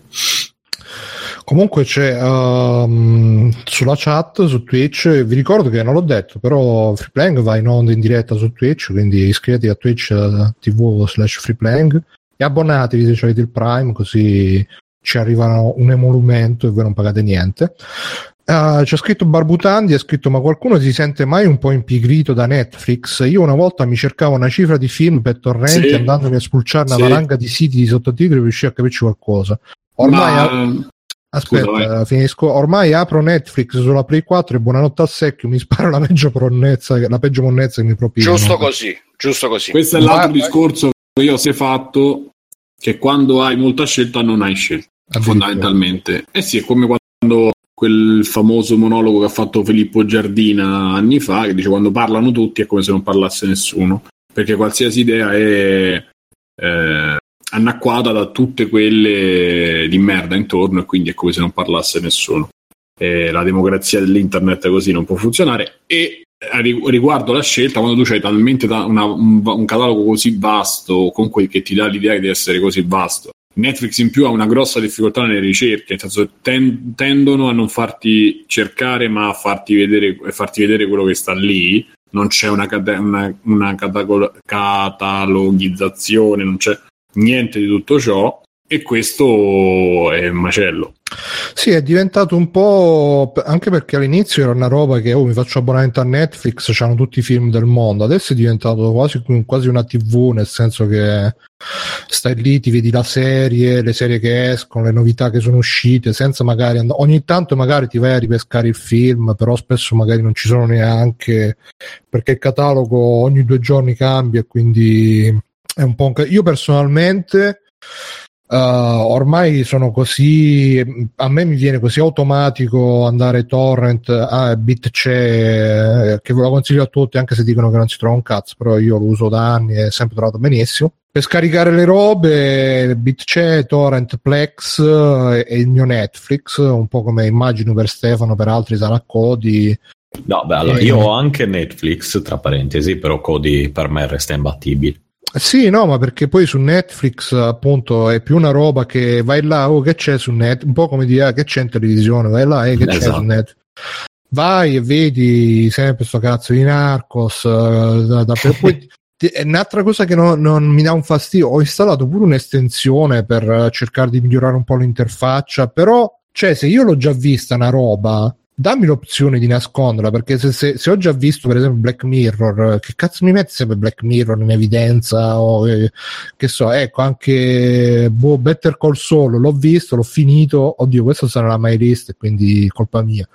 Però cioè veramente eh, non ehm, Stranger Things pure l'ho visto che cazzo me ne frega che non me lo metti là toglilo cioè con tutti dici, dici che Netflix ha i super algoritmi per capirti per proporti quello che proprio Eh, piace sì. a te Che se guardi, è quello di Spotify, se guardi una volta una roba di merda, vieni inondato da solo roba di merda. Cioè, per sbaglio ho sentito una volta una cazzo di canzone, non mi ricordo che gruppo italiano, così, madonna.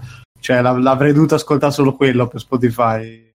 Sì Con no la vabbè. playlist segreta di Simone, quella con tutta la musica. Sì, con tutto ghi- I guilty pleasure di Simone. esatto. Madonna, che figura di merda. Dai, era bellissimo. Io ho detto, grande Simone che si ascolta, pure- si ascolta la merda. C'è pure un pezzo di Erma Metal, che tra l'altro è bravissimo, eh. No, è bravissimo. È bravissimo Erma sono molto bravi, ma fanno musica di un genere di merda. Però questo vabbè, è un'altra questione. È uno Erma Metal. No, molto bravi quelli in generale che ascolto, cioè tipo. Vabbè, niente. Vabbè, Siamo andiamo, capiti. andiamo.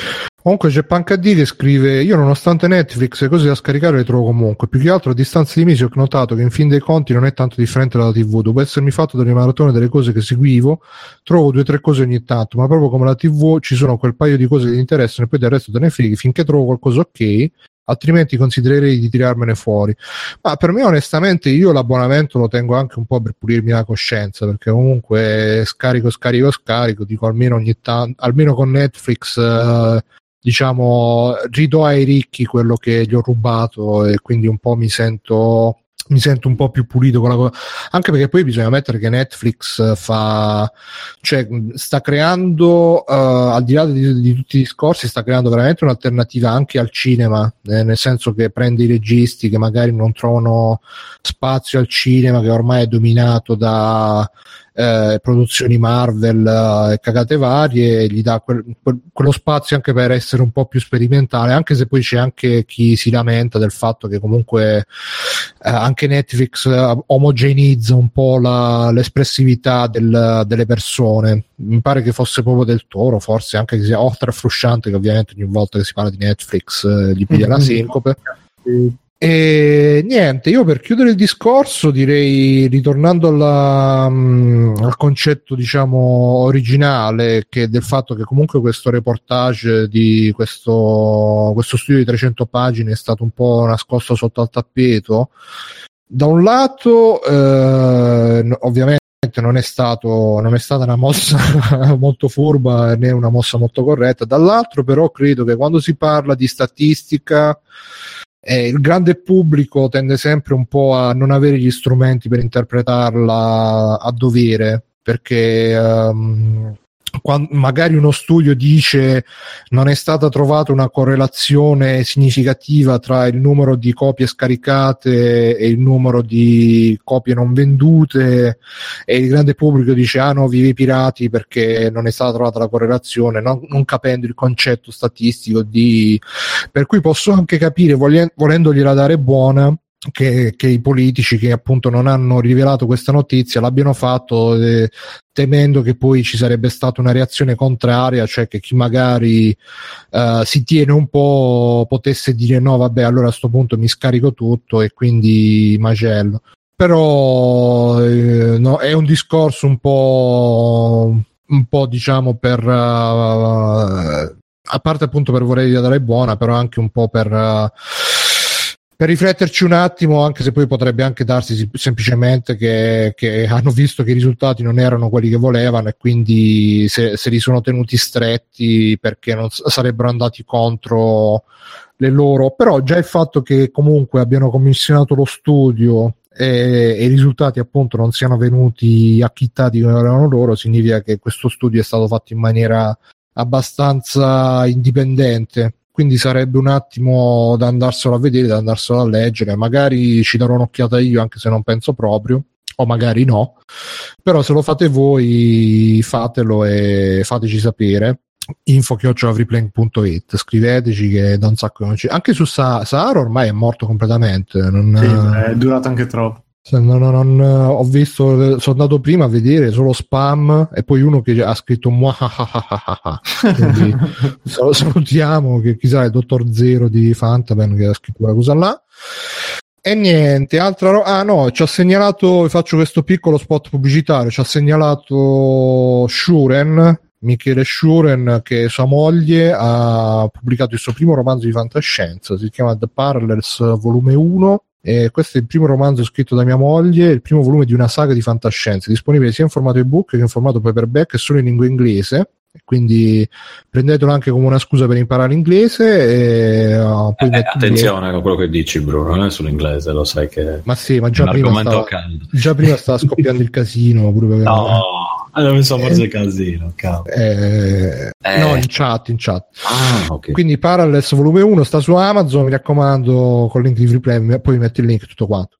E niente, passando ad altro, come roba un po' finale per chiudere, poi passiamo all'extra credits. Uh, ultimamente ne parlavamo la scorsa settimana c'è stato il caso di Camposanto che uh, la software house che ha fatto Firewatch che si era messa eh, contro eh, PewDiePie per il fatto no, che PewDiePie diceva sporco negro alla gente così a random in chat, uh, in streaming, si è messa contro PewDiePie e gli ha fatto togliere tutti i gameplay di, um, di Firewatch che aveva sul suo canale, ma mi pare che li aveva già tolti lui preventivamente dopo che era scoppiata la polemica.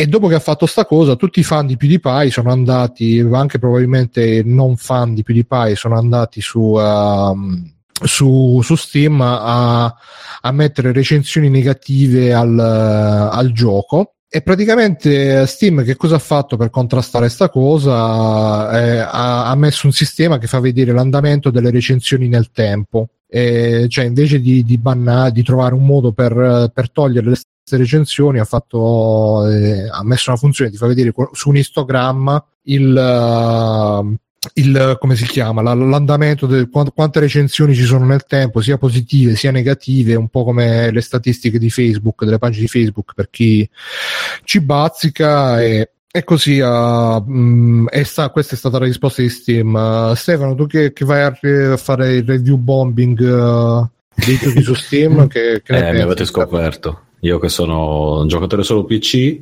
boh, penso che sia, non, non lo so, mi sembrano le, le, donne che litigano e si tirano i capelli e si danno gli schiaffetti, capito? Ma te stai quando ti svegli e non guardi l'indice FitzMib Steam dell'andamento delle recensioni? Ma chi se ne frega, ma sinceramente non è che mi baso, io personalmente non cioè, no, no, io mi immagino dice, ah, è uscito, è uscito, Red Dead Redemption 2, vediamo l'istogramma delle recensioni. Sì. Mm, no, no, ma, il 18 anche... ottobre c'è stato un picco negativo, cosa sarà dovuto?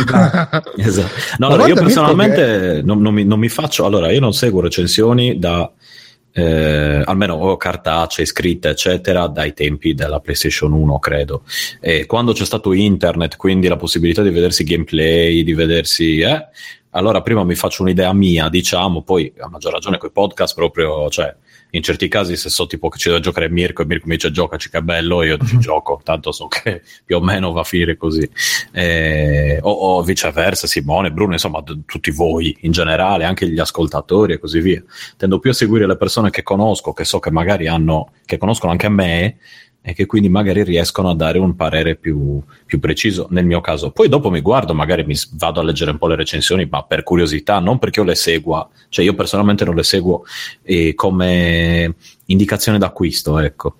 Quello non mi interessa. Ah, guarda, io devo ammettere che nonostante che eh, mh, Valve è stata presa in giro anche quando introdusse le recensioni, curator e tutte queste robe qua, io personalmente quando magari mi capita un gioco sulla home page consigliato, eh, tipo il tipico gioco indie, ah, e, ti, ti sono piaciuti questi, potrebbe piacere anche quello, che magari vedo che un po' mi incuriosisce io me le vedo le recensioni, le robe, se sono positive, negative. Uno dice, vabbè, te lo puoi cercare su internet, ti cerchi le recensioni su internet, ma a parte che a volte è difficile trovarle, poi il bello delle recensioni su Steam è che spesso sono un paragrafo, due, poi ci sono quelli che, vabbè, scrittori in erba ti fanno proprio la recensione pro, contro, la storia, giocabilità X per saltare. Invece altri ti, uh, mo- la maggior parte sono è bello, è brutto, c'ha sto difetto, fa cacare, oppure è bello, è bello questo, è bello quello. E quindi è, fa- è comunque uno strumento in più che io personalmente trovo abbastanza utile, specialmente in questi frangenti. Quindi pure questa cosa della, dell'istogramma delle recensioni potrebbe essere, diciamo, giusto per farsi un'idea, specialmente poi per i titoli più controversi, che so, tipo anche coso là, nome Sky e non lo so se Simone e Alessio volete aggiungere qualcosa, se no in realtà stavo vedendo che ho saltato la notizia, quella sull'alt-right, che un po' si ricollega, che magari è un po' più interessante da... Ma io volevo solo rispondere che il problema delle recensioni non è tanto per noi utenti, ma per, eh, per i produttori, perché poi questo influenza il Metacritic, e il Metacritic a volte influenza i soldi che ricevono per il loro lavoro, quindi è più una rottura di coglioni per loro, pal- eh, ma non credo che le recensioni di Steam vadano, vadano in mezzo a Metacritic. Non gli rompono il cazzo anche quelle? Ma forse su Steam, ma su Metacritic non credo che le, che le contino. E no, vabbè, comunque, uh, sì, dicevo, ho saltato sta news che un po' si ricollega a sta cosa qua del, di tutto Camposanto PewDiePie. Praticamente è uscito questo. Uh, questo occhio Simone che ti sente un po' il ah, cazzo, scusa.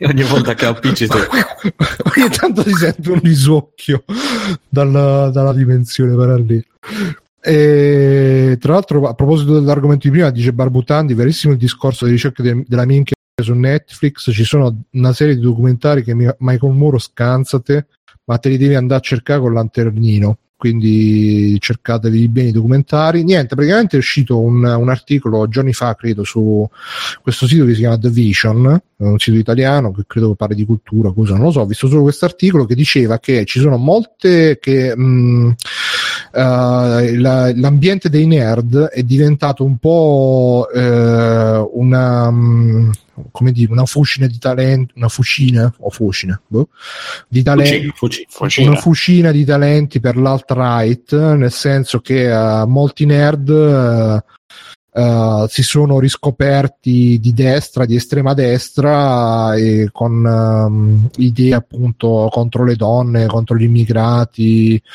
eccetera, eccetera. la destra di Trump, per semplificare in maniera molto, molto tagliata con l'accetta o quella dei Barbecue Pit Boys anche, grandissimo canale da doverlo vedere e uh, diceva che praticamente non, non, c'è da stupirsene perché negli ambienti nerd è tradizione che ci, sa, ci siano le guerre di religione tra fan di una, di una roba, fan di un'altra, è tradizione che si fa a gara a chi ne sa di più su una cosa, se ne sai di meno fai schifo, sei il cancro, ci si, Mm, non, ce le si ma- non ce le si manda a dire? Boh. Non, non ce le si manda. Non ce le si manda non ce le si manda a dire con gente che magari, che ne so, eh, per esempio da noi nel gruppo Voce ultimamente c'è stata una discussione su The Last of Us e siamo stati abbastanza civili, tra virgolette, però insomma da, in altri posti c'è gente che si manda a fanculo, no, The Last of Us, gioco da dire, non capisci un cazzo, me, scimmia, tieni sta banana e robe così. Ma quello lo diciamo, vabbè, altre persone. sì, ma Uh, no, in realtà questa è una citazione di Davide che la disse a Mattia Traverso, tra l'altro. Su prendi sta banana, gli ha detto. Sì. non mi ricordo di che parla, comunque robe Dantan.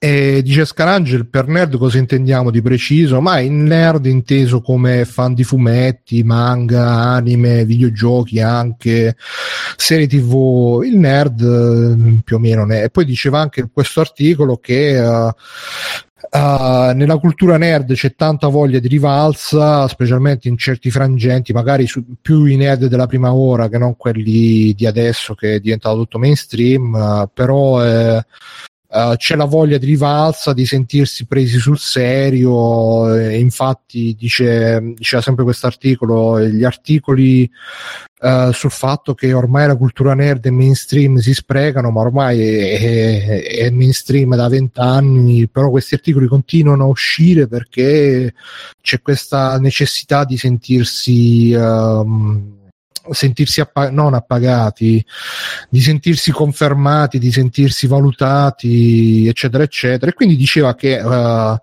l'ambiente nerd, appunto, per queste sue caratteristiche di scontrosità, di litigiosità, di, uh, di diffidenza verso il diverso, verso chi ha gusti diversi, verso chi non appartiene al proprio gruppo, eccetera, eccetera, è un terreno fertile per uh, le mm, per il reclutamento, tra virgolette, dell'alt-right, eh, dell'estrema destra. E mm, questa, questa, cosa l'ha, l'ha, segnalata Francesco Fossetti su Facebook e l'ho, l'ho scoperta da lì. Salutiamo, ciao Francesco. E lui diceva: Sì, l'articolo è fortemente politicizzato, e in effetti lo è. Eh, però in effetti è vero che negli ambienti nerd spesso eh, basta vedere i commenti dei siti maggiori appunto multiplayer ma anche appunto Euria di Fossetti che con la gente che si scanna nei commenti e tutto quanto. E quindi diciamo, l'articolo è molto politicizzato però in effetti è vero che c'è questa aggressività di fondo che non è proprio positiva. Io però ci ho riflettuto un attimo adesso mi tolgo pure gli occhiali, anche se non lo vedete, però mm. per fare la mossa. Ci ho riflettuto un attimo e effettivamente secondo me è vero a metà sta cosa, perché ci sono anche altri ambienti, tipo anche nell'ambiente musicale ci si scanna e tu Simone confermerai che ci si scanna tra poser, uh, veri cultori, uh, fan di questo e fan di quello, no? Ma mm, non in questa maniera per quello che mi riguarda, sì, ci sta una, una, uh, uno scontro tra appassionati, tra quelli tra um, fondamentalmente, cioè, sì, sì, esiste, però lo vedo più leggero, ecco. A parte qualche estrema cosa, insomma, um, però mediamente sono quelle robe super di nicchia, ma anche tra di noi, insomma, tra nerd, che magari nella comunità piccola, nel, nel forum, nel, Uh, nel gruppo Facebook, eccetera, ci sta quello che risponde. Ma in verità c'è anche su, su, tra youtuber, tra i fan degli youtuber, che forse è anche peggio,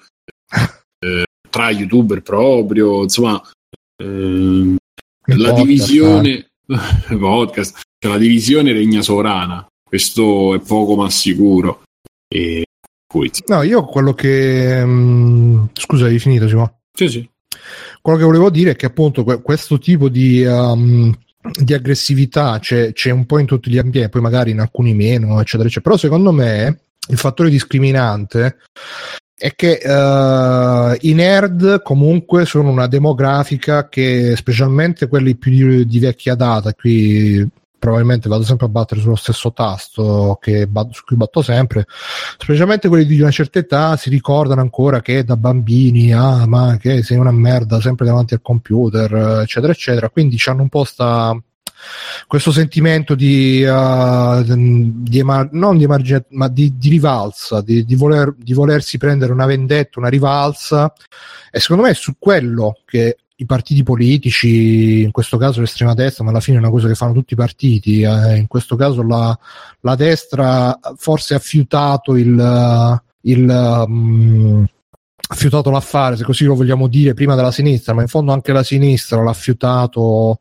in altri modi, magari nell'ambito indie, dove è andata a coltivarsi tutte le, eh, le cose più artistiche, gender eh, e tutto quanto. La destra ha fiutato che c'era questa grande massa di, di, ragazzi, di tardo adolescenti o, o, magari proprio di trentenni, quarantenni che uh, passano la vita davanti al computer, magari non hanno altro nella vita di meglio, non hanno magari una compagna, non hanno un lavoro che li soddisfi, eccetera, eccetera, quindi stanno incazzati fondamentalmente e quindi quando, quando c'è una, una, grossa massa di gente incazzata e gli dai un nemico e gli spieghi che i suoi problemi non vengono dal fatto che magari invece di stare davanti al computer potrebbe uscire ogni tanto, eccetera, eccetera, ma dal fatto che ci sono le donne che gli rovinano l'esistenza e subito, boom, ti, te, te, te li fai subito, tra virgolette, amici e quindi li puoi subito ehm,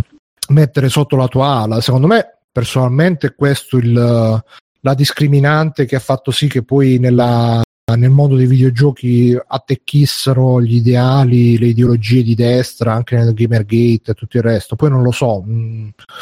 Alessio, tu che ne pensi? Ah, sono abbastanza d'accordo con te in realtà perché questo ritorno così di questo modo di pensare si collega molto bene appunto a questa specie di senso di ribalsa di ah però ai tempi noi sì che eravamo i precursori i veri nerd quindi ci dovete più rispetto siamo più importanti noi e per voi oggi è tutto facile che in qualunque negozio trovate i videogiochi invece noi dovevamo sudare dovevamo fare il giro di tutte le città per riuscire a trovare sì sì no ma diceva anche per esempio dei fum- questo articolo dico dice anche dei, per esempio dei fumetti che se un personaggio cambia anche solo il taglio di capelli subito ci sono quelli che ah ma è sempre stato così questi eccetera eccetera. E lì c'è proprio questa cosa che poi ogni personaggio ogni... diventa è come dire, viene proprio congelato nel suo momento storico, nel momento storico in cui è stato vissuto eh, dalla generazione che poi finisce per lamentarsi. No? Cioè, per esempio, è come se si fosse ribellata la comunità di lettori di Batman perché non poteva esistere nessun altro Batman che non fosse quello del, um, di anno 1 di Frank Miller uh, o cose del genere. Invece i fumetti, eccetera, vivono proprio costantemente il bisogno di essere rebuttati buttati ogni tanto di ripartire da zero, di riciclarsi, di adeguarsi eh, alla sensibilità moderna del, del, decennio in cui stanno vivendo e cose del genere, di adattarsi di conseguenza. Eh, ragionando così non dovremmo avere fumetti di supereroi che sono nati negli anni 30 o 40 in cui ci sono i cellulari per, semplicemente perché sono anacronistici rispetto a quando sono nati e i lettori degli anni 50 si dovrebbero lamentare che il Batman moderno usi un computer non ha nessun senso questa cosa. È vero che c'è stato fin troppo revival in questo senso, ma vabbè, quello poi esula dall'argomento. Que- quello poi in realtà c'entra meno, però effettivamente farlo anche troppo spesso poi finisce per svilire queste cose, cioè ripetere ogni volta sì, l'origine di Batman ogni 5 minuti, per, per, esempio parlando di fumetti perché è la cosa che mi viene più, più spontanea, uh, mi viene più spontaneo pensare a quelli. Eh, poi vabbè, s- s- finiamo in quelle lotte un po' ridicole fra nerd eh, del tipo eh, era più, più, bello il mio Pokémon del 96 rispetto al tuo del 2016, cose di questo tipo che sono inutilmente ridondanti, ridicole. Non so, io queste cose proprio non le tollero. Come appunto i gruppi di metallari che ah, tu non conosci tutti i 666 tipi di metal che esistono, quindi non sei un vero metallaro, sei solo un poser. Sembra che qualcuno aveva messo una vignetta del genere su, sulla discussione. E, Infatti, eh, so, so cazzate, so cazzate, porca puttana. no, dicevo, la DC addirittura ormai ogni due o tre anni fa il reboot, de, uh, fa l'evento. Sì, sì, loro vivono costantemente cioè, di ricordo... rigenesi, eccetera. mi ricordo che quando ero piccolo, che iniziai a leggere un po' i fumetti americani, si parlava di sto Crisis, Crisis, che poi la Marvel aveva fatto guerre segrete, Crisis, guerre, l'evento eccezionale che capita una volta nella poi è iniziato guerre segrete 2, guerre segrete 3, Infinity Crisis, Eh, vabbè, Hour, là, appunto, non volevo infognarci troppo nella questione fumetti, però effettivamente lì c'è No, l'abuso, c'è l'abuso del continuo ricominciare da zero e quello crea ovviamente ogni cinque anni crea una generazione nuova di persone che lo seguono. La questione nerd, ma che secondo me è più legata a- allo sdoganamento che ha vissuto questo tipo di cultura da Big Bang Theory in avanti, in cui il nerd è diventato pop, è Mm. diventato cliente principale. Eh, Mm. beh, alla fine è successa una cosa del genere è diventato all'improvviso un target di marketing e di, di commercio interessante per cui ah ma Beh, anche da se quando... facciamo le magliette con su stampato il funghetto di Super Mario vendiamo un botto evviva insistiamo cos'altro possiamo trovare e quindi all'improvviso si sono svegliati a fare i Scusa, perché, pupazzetti perché il funghetto di Super Mario, sempre Nintendo, chiamato in causa? eh, perché alla fine la prima cosa che vende è quella, no? Eh, Eh, non hanno stampato Tetris, non hanno stampato Space Invaders, non hanno stampato Pac-Man, hanno stampato il funghetto di Super Mario. Ve lo ricordate che è iniziato a uscire a caso sto funghetto di Super Mario su tutte le magliette? È perché la prima cosa che vende è quella. Tu- tutti hanno giocato a Super Mario e tutti se lo ricordano. Adesso stiamo iniziando a vivere un revival più recente con, eh, con Crash Bandicoot, no? L'abbiamo visto. Bellissimo. Dici che ha venduto tipo 2 milioni e mezzo di copie, ho letto di recente, una roba del gioco, un grande Eh, crash, su 60 milioni di PS4. 60 milioni di italiani. E Mirko, vuoi aggiungere qualcosa? Ma, aggiungere no, qualcosa? cioè, secondo me comunque è, è difficile. Tra da- fumettisti siete molti di destra, di sinistra, come la Ma sai che non te lo saprei dire, secondo me... anarchici, secondo me, più anarchici. No, in realtà, boh, penso, almeno nel mio giro, la maggior parte non fotte un cazzo niente a nessuno. Eh, infatti quello, cioè, secondo me... Poi basta che vi pacano. cioè il, da- il dire da un comportamento su internet o da come parli di una cosa di che schieramento politico quando soprattutto boh, mi fa a me anche un po' ridere tuttora la gente super schierata da una parte o dall'altra, è una cosa che proprio non sopporto le, le distinzioni nette, quindi o con me o contro di me o da una parte o dall'altra, non, ho mai sopportato certi tipi di distinzioni, mi sembra anche qui una cazzata ridurre, cioè di, di che certi atteggiamenti siano di una parte politica, perché sicuramente un- una certa affermazione viene fatta dall'altra parte politica, insomma, lascia un po' tutto il tempo che, che trovano certe analisi, secondo me. Non, non so per niente d'accordo con questa cosa. Comunque. Posso dire cosa mi ricorda tutta la faccenda? Mm. Vai, vai. Mi è venuta in mente la cosa del eh, settembre eterno. eh, che ci fu, non so se conoscete la storia del settembre eterno. Praticamente, No, cultura. Chi non lo conosce? Se- non se- la conosci.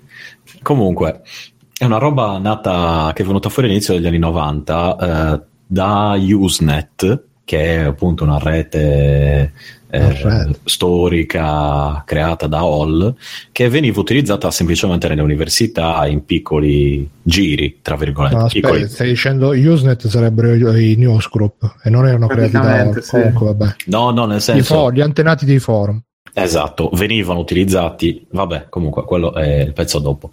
Venivano utilizzati nelle università, eccetera, eccetera. e- l- il nome viene dal fatto che i corsi universitari iniziavano a settembre, appunto, e a settembre c'erano tutte le matricole. Perché si chiama settembre, ne- eh, settembre nero? È un'altra cosa. Devo dire un'altra cosa. eh? Esatto. Il, l'esodo nero, l'esodo nero. Sì.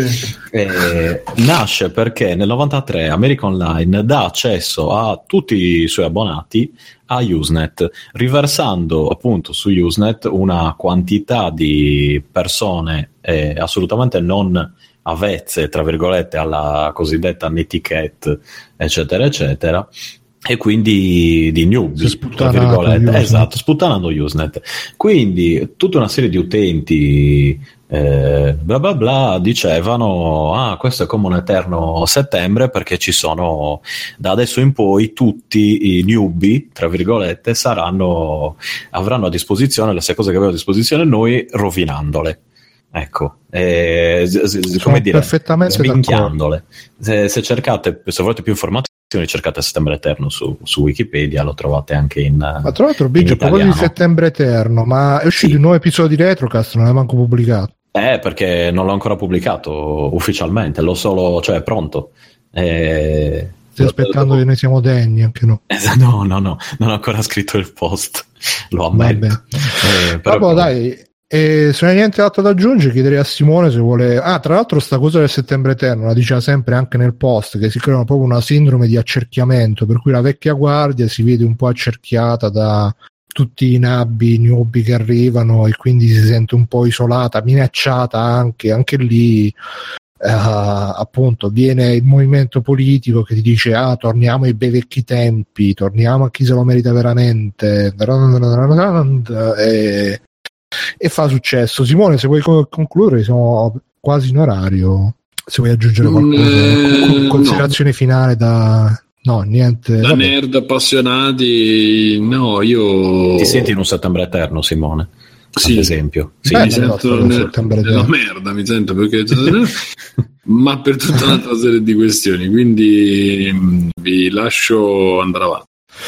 Va bene, allora io direi che appunto dicevo siamo perfettamente in orario. Ci sono le domande degli utenti, ma ce le, ce le teniamo per la prossima volta. Voi scrivete quando c'è Backsoft, che tra l'altro ringrazio perché ci stava facendo anche uh, lo streaming, ci fa sempre lo streaming durante le dirette. Che ci tiene sempre tanta compagnia, grazie. Backsoft. Grazie.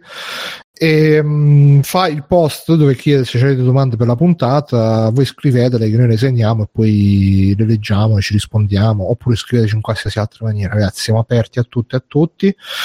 E ringrazio anche Liv che ci ha fatto il, la promo eh, per PayPal, Amazon, eccetera, che si sente a fine puntata e che metto sempre a fine puntata. Grazie, Liv. Niente, detto ciò, passi agli extra credits. Ah, vedi pure la fotografia. Ma è quella dell'ultimo anno. Eh sì. Guardale com'eri. Guardale come sei. Ma pari tu zio. E basta, ho capito, eh. Cari amici, bentornati allo spazio degli extra credits dove parliamo di film, telefilm, musica, serie tv, cartoni animati, manga, lezioni di cucito.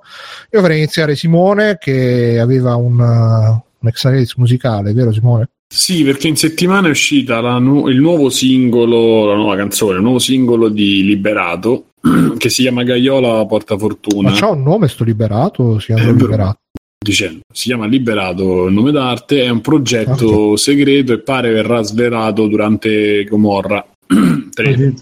L'origine, sì, sì, la, l'origine. Chi... Sarà Jenny Savastano che è diventato cantante melodico. No, pare che sia un progetto. Qualcuno ha nominato Calcutta, ma non credo sia coinvolto solo perché. Ah, quindi non si sa neanche la vera identità. Eh. No, Solo è stato detto in un video su YouTube di Voice che sto seguendo, ma quello vabbè potrebbe essere eventualmente un altro extra credit. Hanno detto un nome, anche se ho cercato di indagare, ma non ho trovato niente. Quindi, insomma, non so se poi è vero, se è trollata.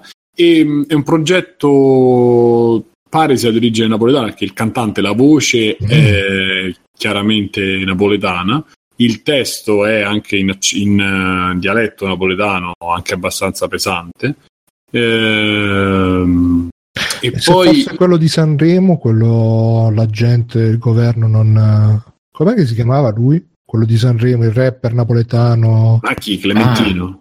Eh, boh, non mi ricordo se No, aspetta, no, guarda, no, no, no, no, no, Rocquante è un puzzone rispetto a No, questo. lo salutiamo perché ogni tanto hanno nominato Napoli, i problemi di Napoli, che lo Stato li ha abbandonati mentre vanno in quattro. In... Non c'è il lavoro. Esatto. esatto. E, no, comunque il, um, il progetto è diverso, è un progetto non, me, non, non, totalmente rap, ma una cosa, una via di mezzo, una sana via di mezzo e che crea un filone poi in, in, verità che è il filone che già a livello internazionale ha tirato fuori Major Laser che poi è Dio, il nome di Major Laser non me lo ricordo che ha un altro nome cioè, si sa chi è un progetto laterale di questo altro che ovviamente adesso non ricordo. Attenzione conosco Major Laser di questi. Fermi tutti è un evento piuttosto importante eh, esatto, e questo è una specie di riproposizione di Major Laser e di quel tipo di musica ispirata alle sonorità africane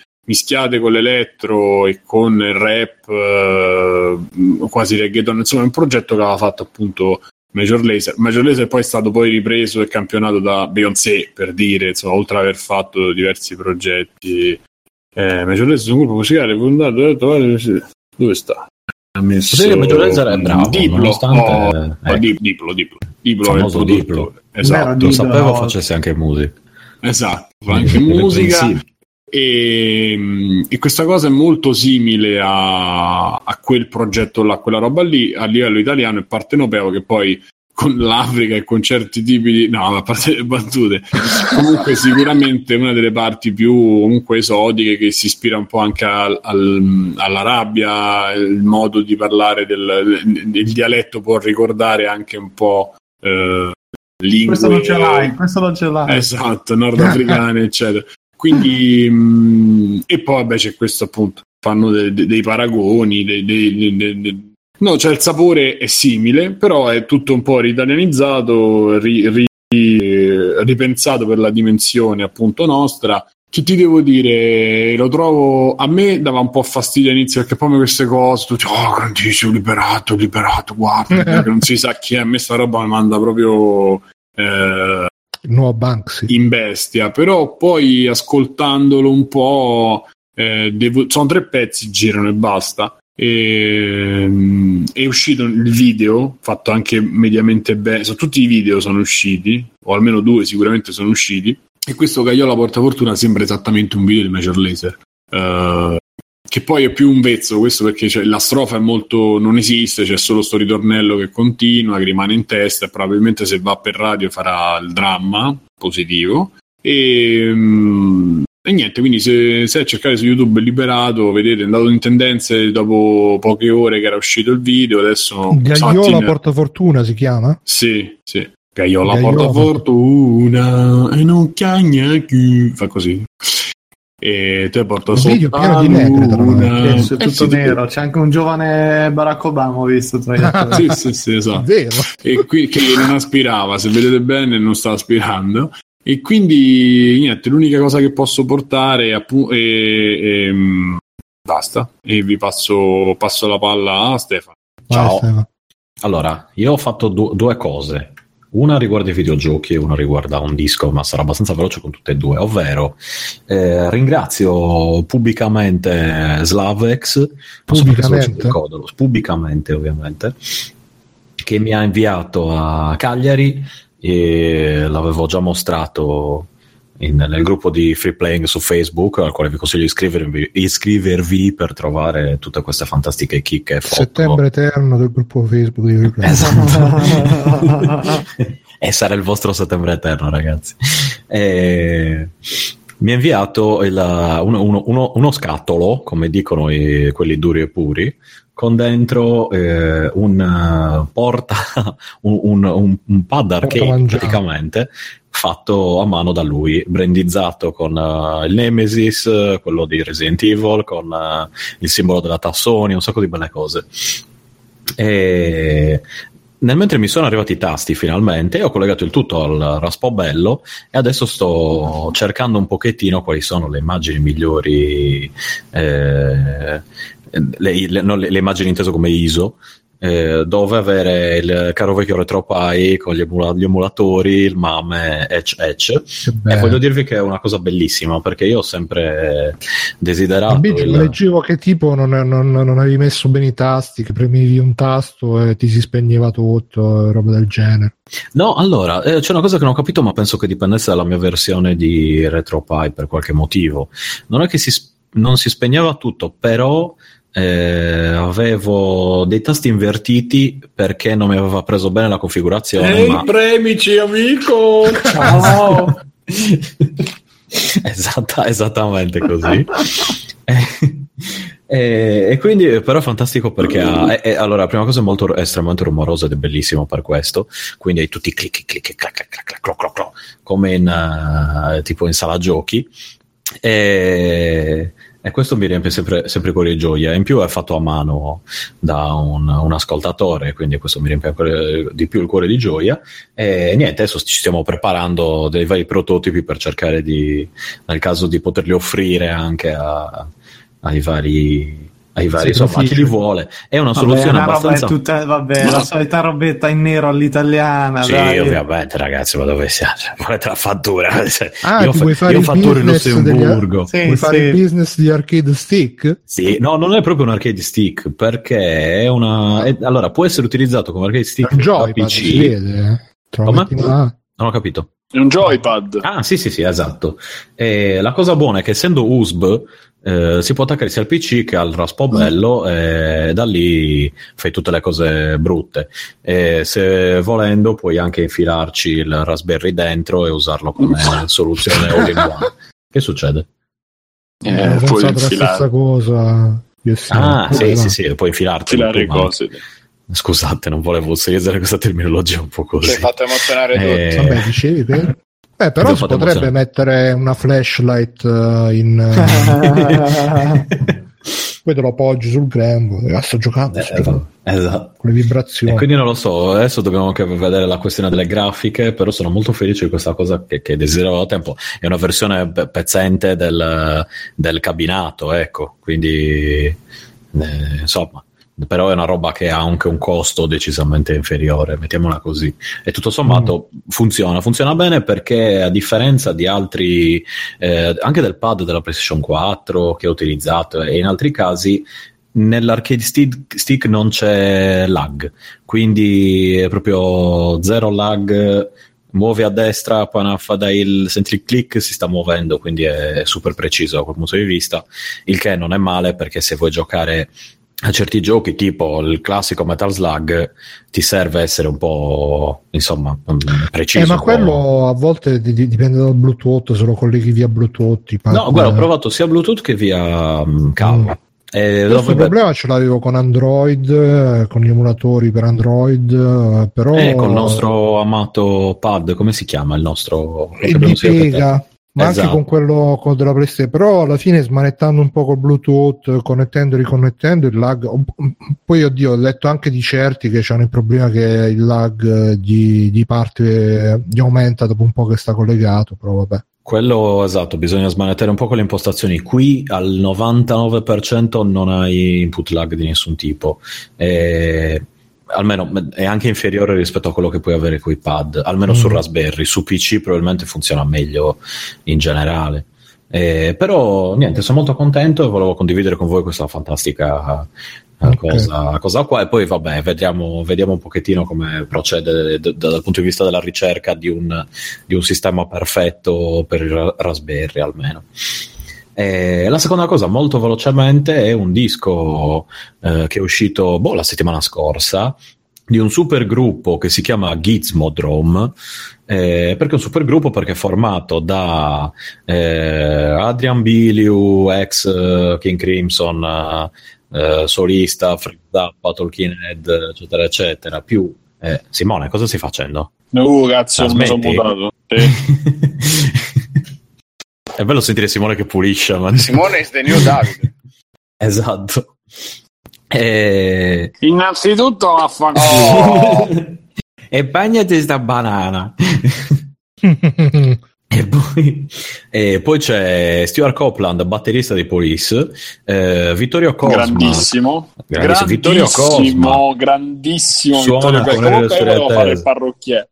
Esatto, suona Eh le storie tese e eh, fa il direttore d'orchestra, l'avete sentito nei, nei dischi di Elio fare appunto il, il ragazzo del sud, il transessuale, eccetera, eccetera. E- ma è il anche uno partecipante di Amici. Sì, sì, Comunque sì. a me piace molto il cazzo. Esa- esattamente lui, che in realtà però è un musicista estremamente bravo. E... Contro coglioni che suonava nella PFM. Scusa, ma hai No, detto no, Vittorio eh, Cosma sì. e mi sono bagnato. Eh, lo so, eh, già, già questi tre andrebbero bene. In più c'è anche il, boh, forse il bassista, mi pare, dei, Vasco? il nome, no, dei Level 42, storico gruppo eh, Rox, che hanno fatto un disco eh, molto, molto, molto, molto carino, molto stile Frank Zappa con tanti generi assieme. Eh, che io però ho trovato estremamente piacevole da, da sentire, magari non dopo il primo ascolto, dopo il secondo, ma non è roba estremamente di, cioè non aspettatevi troppe seghe eh, eh, musicali da quel punto di vista. È una roba che mi sembra fatta proprio per il gusto di, di suonarsela assieme. In una canzone c'è anche Elio, tra l'altro, che canta.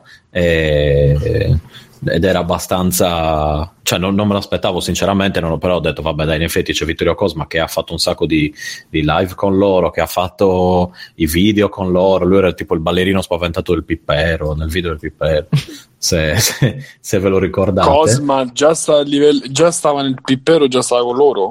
no non è che beh sì cioè era loro amico ma non era Ma cazzo, non non lo sapevo, pensavo fosse più recente. No no no tu guardi il video del pippero il ballerino spaventato che presenta Bisio è Cosma e Tra l'altro, straconsiglio eh, Rai Dire Sanremo, mi pare 2008, 2007, 2008, 2008, 2009, non mi ricordo esattamente dove c'è lui che partecipa con loro e dà delle chicche su, sia musicali ma su, sugli artisti, su alcuni cantanti italiani, cosa dicono, e i sfondoni e varie gaffe che sono meravigliosi. Così. Confermo, fatelo e cercatevi. Allora, lo trovate tranquillamente su Spotify questo disco, quindi senza andare a disturbare la Ah, pirateria. sempre per dire, scusami, sempre per dire, e poi mi zitto, scusami. No, no, poi mi così, così è finito, no, non ti preoccupare. Che è anche l'autore della sigla dei Cesaro. Ah, Che cosa c'è? C'è un mondo che Ah sì, era sua, vabbè. Infatti si sta bene. anche quello della pasta. Vabbè, per- basta. La pubblicità della Pasta voiello. voiello di quel periodo che c'era una che usciva dal Golfo di Napoli, non so se ricordate. È una pubblicità molto abbastanza vecchia e anche che ormai la televisione io non la vedevo più, ma c'è. E, e anche del cornetto, una delle pubblicità del cornetto Aldi. E la Jalapas lo prende, pre- lo prende per il culo pesantemente e lui dice che dobbiamo mangiare tu. Beh, alcune pubblicità del cornetto erano fighe, altre erano. Però me ne ricordo una in particolare che avevo figa, che tipo era tutta assolata, super splash, che diceva Algida è iniziata l'estate. Yeah. Vabbè, Bene, detto ciò, quindi il gruppo si chiama, è scritto Gizmodrome e il disco si chiama, è omonimo, quindi stesso nome, Gizmodrome. ma E scusa, ma è, è in italiano sulle canzoni? O... No, no, no, allora le canzoni sono tutte in inglese perché l'unico italiano che c'è lì è Vittorio Cosma e gli altri sono tutti eh, inglesi, americani, eccetera, eccetera. Ah, ah, americani. Eh, Però c'è da dire che Vittorio Cosma suonava... America, faccio Tarza. Eh, esatto. suonava alla festa della Taranta dove andava sempre Stuart Copeland Ah.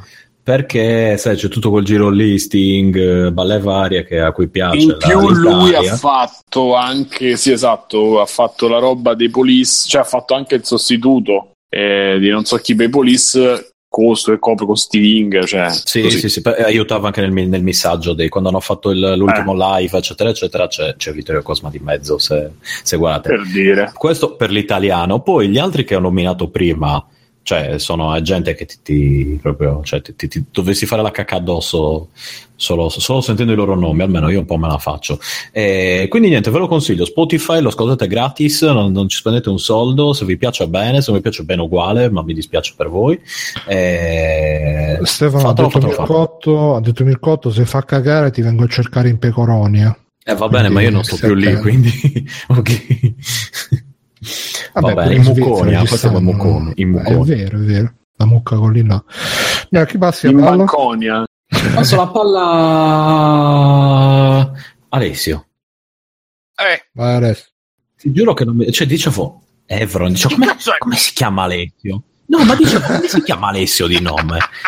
Cioè, vabbè, ma io ho solo una cosa, quindi Alessio? faccio Vabbè, velocissimo. Eh, ho visto che ho passato la settimana a lavorare e basta. Ho visto oggi la prima puntata della quarta stagione di Gotham, così per farmi del male.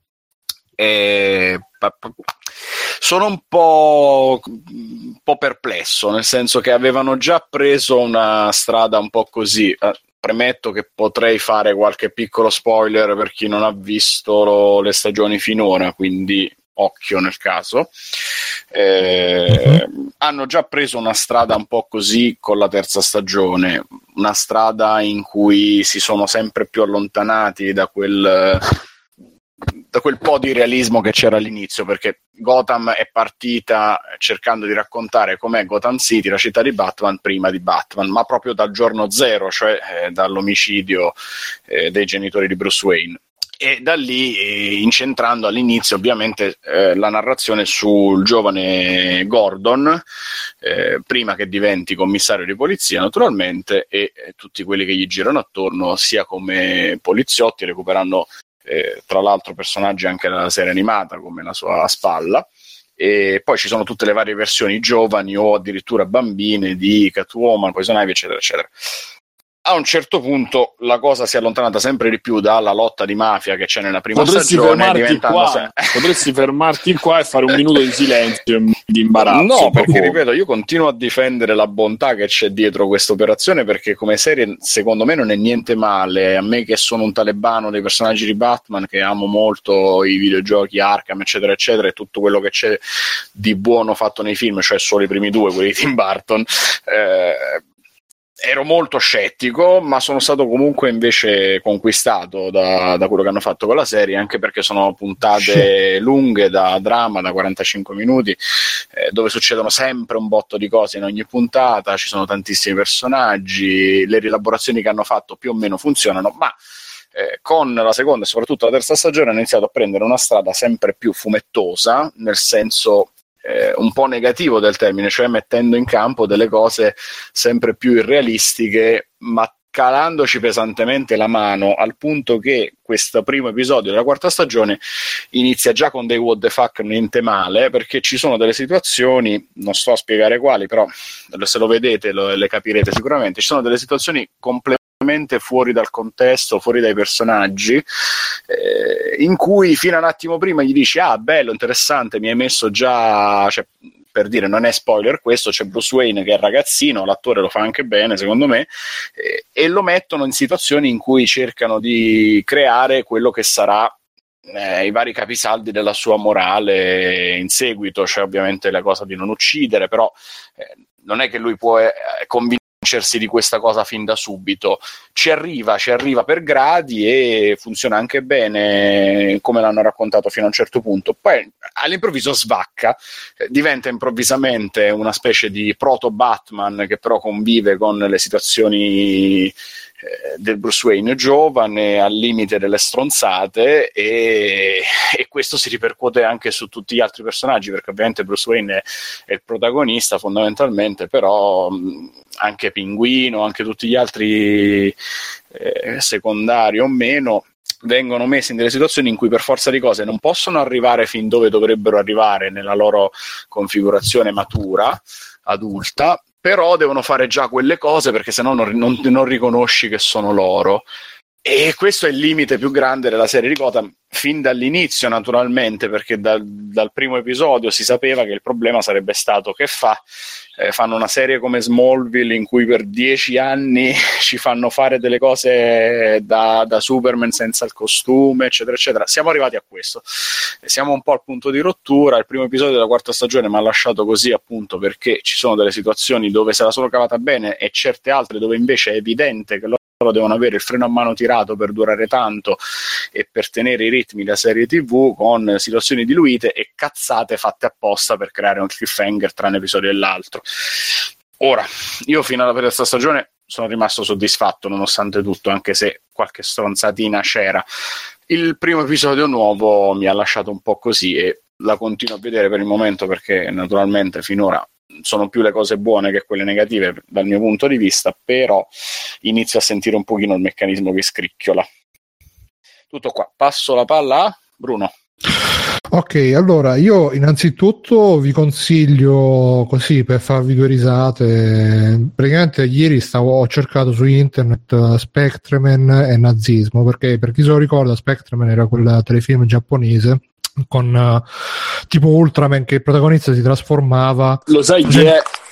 No, eh. finisci? Lo sai chi è, di chi è il mito Spectreman degli Arcade Boys? Compare no. come compare come Whoopi con lo stesso suono e eh, compare men- men- sotto i video mentre parlano oppure mettono proprio la sigla Spectreman bellissimo allora c'è un motivo in più per recuperarli uh, cioè adesso mi hai convinto recuperare comunque Spectreman dicevo si trasforma in, uh, in super uh, Saiano in uh, supereroe gigante facendo il saluto romano. E quindi sono andato a cercare Spectreman e nazismo. E sono capitato su sto forum forumlaziultra.it dove c'è il topic eh, quali cartoni animati sono camerata e quali sono compagni. E, e belle- mi sono fatto le meglio risate e mi sono segnato qua qualcosa di tipo il padre di Licia di Kiss Milicia e autonomia proletaria Eh, eh, Remy era comunista senz'altro Diabolic Bellissima questa cosa. Diabolic ambientato a Roma Nord, un borghese che ruba i borghesi e un liberal democratico qualunque. L'uomo tigre che mena col volto coperto potrebbe essere fascista ma anche autonomo.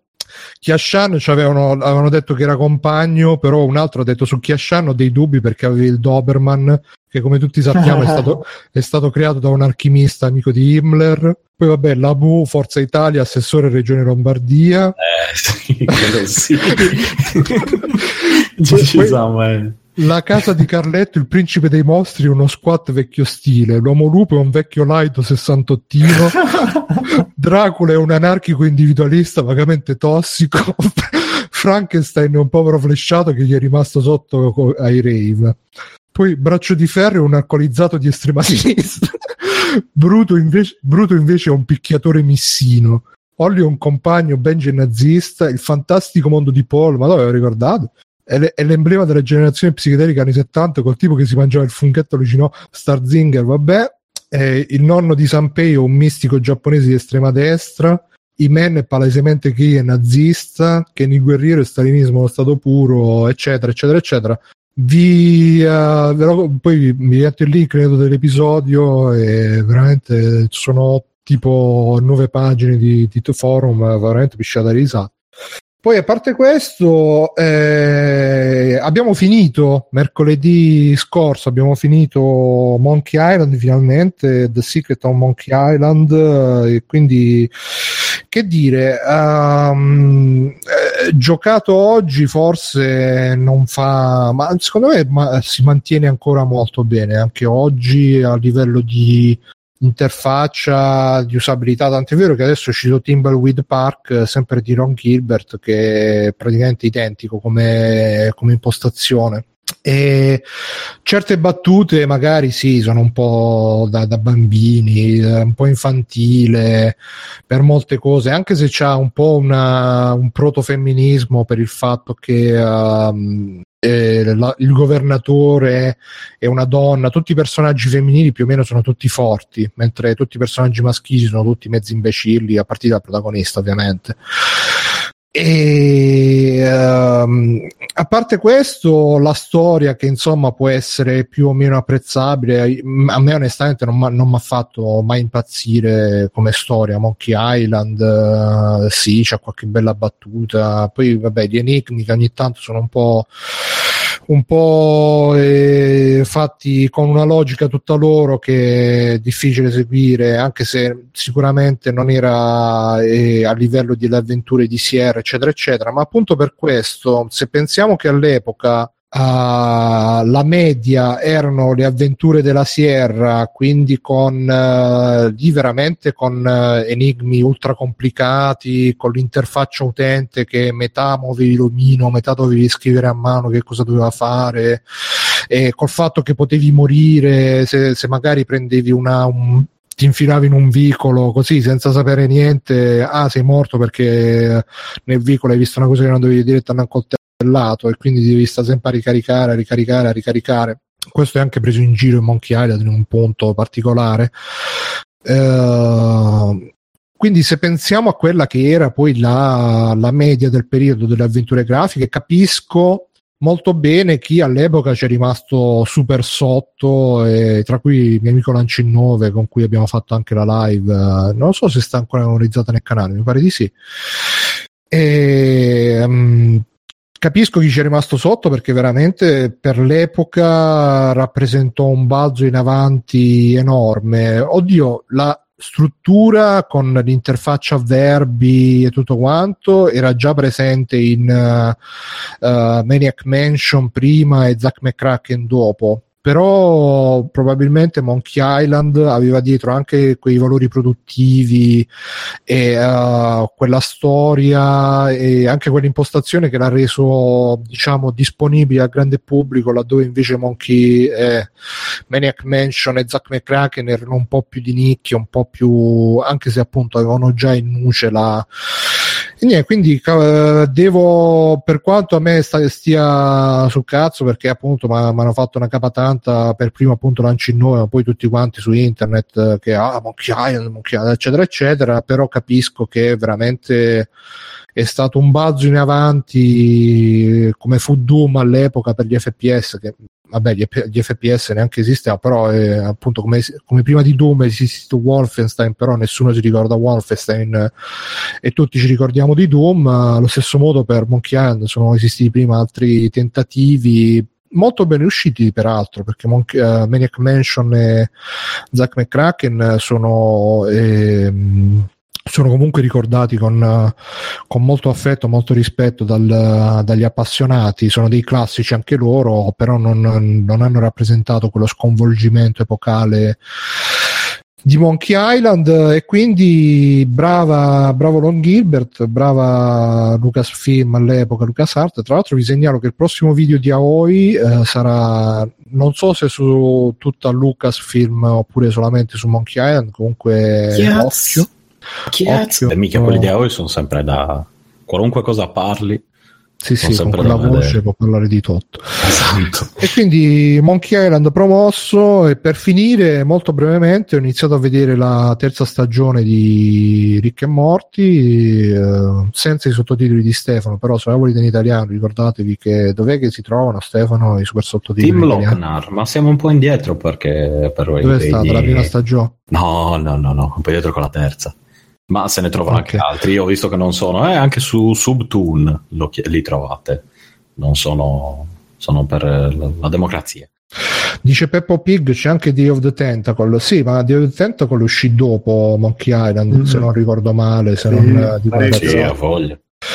E comunque dicevo, visto la terza stagione di Rick e Morty, uh, sono usciti otto puntate finora, me le stavo facendo un po' accumulare, un po' neanche avevo tanta voglia di... perché sono quelle cose che là un po' ce l'hai, dici dai inizio, non inizio, inizio, non inizio, e fine ho iniziato, ovviamente ho, ho iniziato, non sono più riuscito a finire perché come sempre è una serie che ha una scrittura fantastica, densissima perché nei 20 minuti delle puntate... Uh, ogni, ogni 30 secondi succede qualcosa e la storia va avanti sempre proprio a treno, non c'è mai un momento di pausa ed è sempre tutto collegato eh, a quella scrittura super densa che proprio è l'antitesi invece della scrittura tipo di Walking Dead dove sono 50 minuti che stai là e questo parla con questo, quello parla con quello, quello parla con quell'altro, arriva lo zombie, ammazzano lo zombie. Oh, è arrivato qualcuno, madonna ragazzi, fine puntata, eh, ricominciamo la puntata dopo Invece Rick Morty c'ha proprio delle robe che, che, poi vedi che magari ti butta è, è proprio il tipico stile di scrittura che vedi che ti butta lì il dettaglio e lo sai che poi alla fine verrà ripreso, magari a fine puntata sarà eh, verrà ripreso magari per fare la battuta finale, il dettaglio lanciato così casualmente, è proprio scritto bene e la, la qualità è sempre altissima c'è stata un po' di polemica su internet perché praticamente nel team, uh, stavo dicendo prima della puntata, sono entrate delle sceneggiatrici e pare che loro abbiano diciamo eh, messo un po' più di focus sulle protagoniste femminili quindi sulla madre e sulla sorella di Morti e quindi su internet ah, non è più come una volta, era bellissimo, adesso invece le femmine hanno le solite cacate dei, degli alt-right.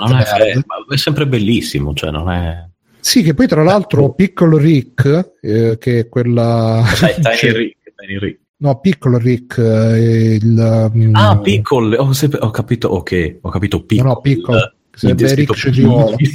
E è stata un'invenzione di una di queste nuove sceneggiatrici che tra l'altro è una delle robe più spettacolari di questa terza stagione, quindi veramente anche se bis- devo ammettere che in effetti si nota un po' un cambio di marcia, di toni, in certe puntate eh, sono un po' messi diciamo un po' in, uh, in secondo piano. E ci sono anche effettivamente c'è una puntata in particolare che è un po' quella dove trovano la- il magazzino dei ricordi che è una scusa per uh, fare un, un collage di spezzoni sono tutti inediti però eh, non è facevano solitamente l'ottavo episodio era quello intergala- intergalactic, eh, no, interdimensional cable TV.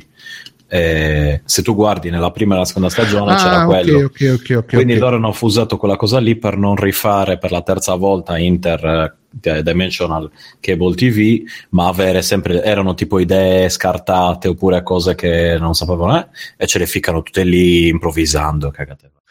E comunque niente, eh, per quanto mh, è, comunque rimane sempre veramente 2, 3, 50 spanni avanti a tutto il resto, a tutte le serie analoghe.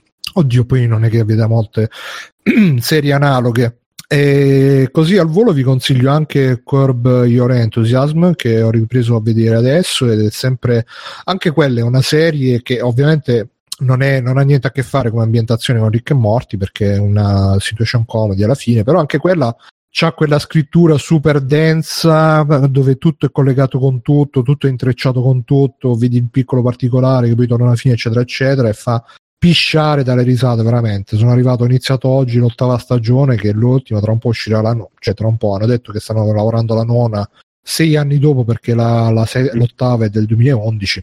Vedremo come sarà. Detto ciò, Kima, Mirko. Allora, io al volo ho visto un documentario che si chiama Fit to Fat and Back, che è un documentario un po' vecchiotto del 2009, però diciamo cavalca un po' la scia dei vari Super Size Me, eccetera. Fondamentalmente cosa racconta? Racconta la storia di questo modello bodybuilder, eccetera, che decide di lasciarsi andare per capire, molto americana eh, come roba, per capire quello che provano i ciccioni e quindi di capire anche tutte le sfide del dimagrimento, eccetera. Tutta Quindi te lo sei visto per capire anche tu, Ciccio. sì, un po' sì. E diciamo che in tutta sta faccenda lui si dà un anno di tempo, quindi sei mesi in cui mangia come un porco schifoso perché deve arrivare, non mi ricordo adesso che, che peso, comunque sembra un centinaio di chili, forse anche qualcosa di più, e poi riperderli tutti in modo da essere in forma per la fine dell'anno, ecco. E quindi affronta ovviamente tutta la, la solita trafila delle analisi post. Se mangi, sai, se mangi merda da mattina alla sera, il tuo fisico si gonfia, il fegato rischia di collassare. Ma è uscito prima o dopo di Super Size È Me? uscito dopo, se non mi sbaglio, perché questo è del 2009, secondo me Super Size Me è prima. Mhm. Però è proprio lo ricalca in tutte e per Confermo che se non è prima è dello stessissimo periodo, mi pare che fosse 2008, 2009 o 2009. Vediamo un attimo al 2009, volo, dai.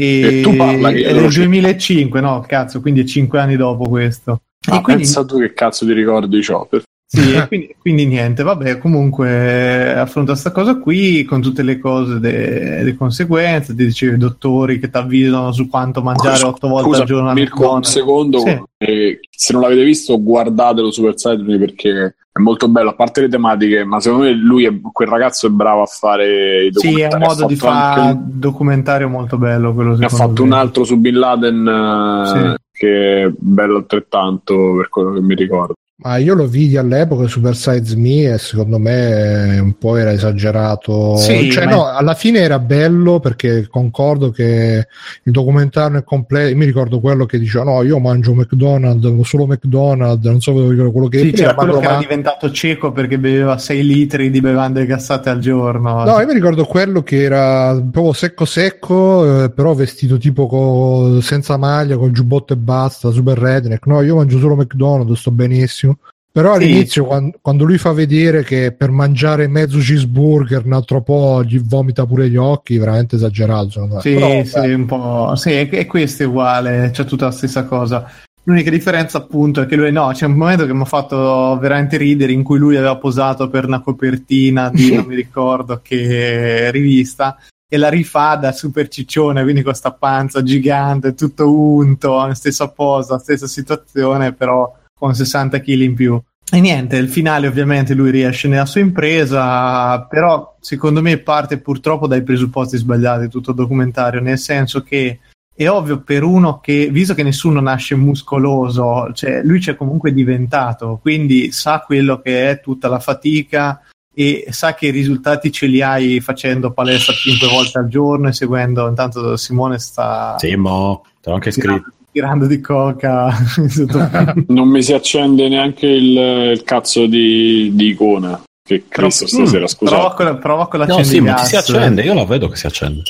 Eh, a me non me la fa vedere. Ah, ok. Scusate ancora. Ah, tranquillo. E, e niente, quindi praticamente che secondo me è molto falsato il risultato, c'è proprio tutto lo scopo, nonostante il momento di sconforto, di non ci riuscirò a tornare come ero, ma l'hai già fatto, voglio dire, secondo me è molto meno impegnativa la faccenda di- per uno che invece da grasso deve veramente provare a dimagrire e cambiare, tant'è che alla fine anche lì c'è il momento motivazionale in cui lui decide di seguire una tipa, la tipa non ci riesce, però dopo ci ripensa. bah. È un po' così. Poi, Quindi ci eh, riesce alla fine la tipo o no? ma mezzo e mezzo rimane un po' in sospeso dicendo io comunque ho capito che posso aiutare meglio le persone perché adesso so cosa provano, sai, solite menate ultra proprio buoniste. Come l'episodio americane. di Willy, principe di Bel Air, che smette la tutona per capire lo zio. So non mi ricordo. sì, si mette E- tipo una tuta da ciccione per capire cosa prova lo zio e se ciccio. O- ovviamente dopo aver visto questo video sono stato inondato per mesi da vuoi dimagrire, vuoi diventare super pompato, ehi crema, questa è la crema per fa per te, guarda quante il- le trasformazioni corporee di queste persone, vabbè. E niente, poi ho visto, visto, cosa vogliamo parlare? Una roba decente o una brutta? Ditemi voi, così facciamo prima. Brutta Trasf- Transformer 5 The Last Night che Hai visto? Sì, Sei andato sì, al lo- cinema a vedere. No, no, no, no, no. Ah, l'hai visto? Ah, c'è già in... Sì, sì, sì, soliti il nostro sottotitoli cinema. coreani. Nostro esatto. personale. Il nostro Ah, cinema ok. preferito di, di quartiere. Cinema K, sì, sì, sì. e niente, allora, una roba scritta da cinque persone, uno si aspetterebbe che di dietro c'è un minimo qualcosa, invece anche questo segue sulla falsariga del quarto che è due ore e venti, cioè è infinito. A un certo punto diventa proprio una, una prova contro se stessi, arriva alla fine del film, perché è una serie di cazzate incomprensibili dall'inizio alla fine. Ah, ma tornano tipo nel Medioevo? No, allora, no, in realtà tutta la trama parte dal fatto che i Transformer sono sempre stati presenti nella storia umana, però non ce ne siamo mai accorti, cioè i draghi tipo della mitologia sono esistiti veramente ed erano i Transformer. E questo è, è il questo principio, è il principio anche del film, di tutto Sì, quello sì. che ha creato il film. Sì, le, esatto, l'hai visto Simo? No, però la, sto- la- la lore del film dei Transformer è che loro sono sempre stati qua. Ma sì, però è una cosa talmente abbozzata, Che talmente... poi coincide con le teorie, con alcune teorie. con- vabbè. No, ma forse sono più interessanti. vive. e niente, quindi il film segue su questa storia di deliri in cui c'è Mago Merlino che ha lasciato un bastone che ti permette di controllare dei certi tipi di cose. Ma davvero? Sì, sì, sì, sì, c'è, c'è- c'è proprio la parte con Re Artù e tutte che, che fa Ah, aspetta, ma chi, chi c'è come attori? Sono quelli del, del quarto? del quarto, c'è Mark Quindi, Wahlberg, eh, però anche Wahlberg. qui non- e guarda, è una cosa veramente un delirio dietro quell'altro perché non si Però il capisce. trailer sembra figo. Allora, rispetto al Intanto si 4, capisce ti posso, ti posso cosa, dire che il quindi. 4 è veramente terribile perché questi si menano dall'inizio alla fine e tu dici, oh cazzo, una volta dici bello, dai, si menano, figata, scene d'azione.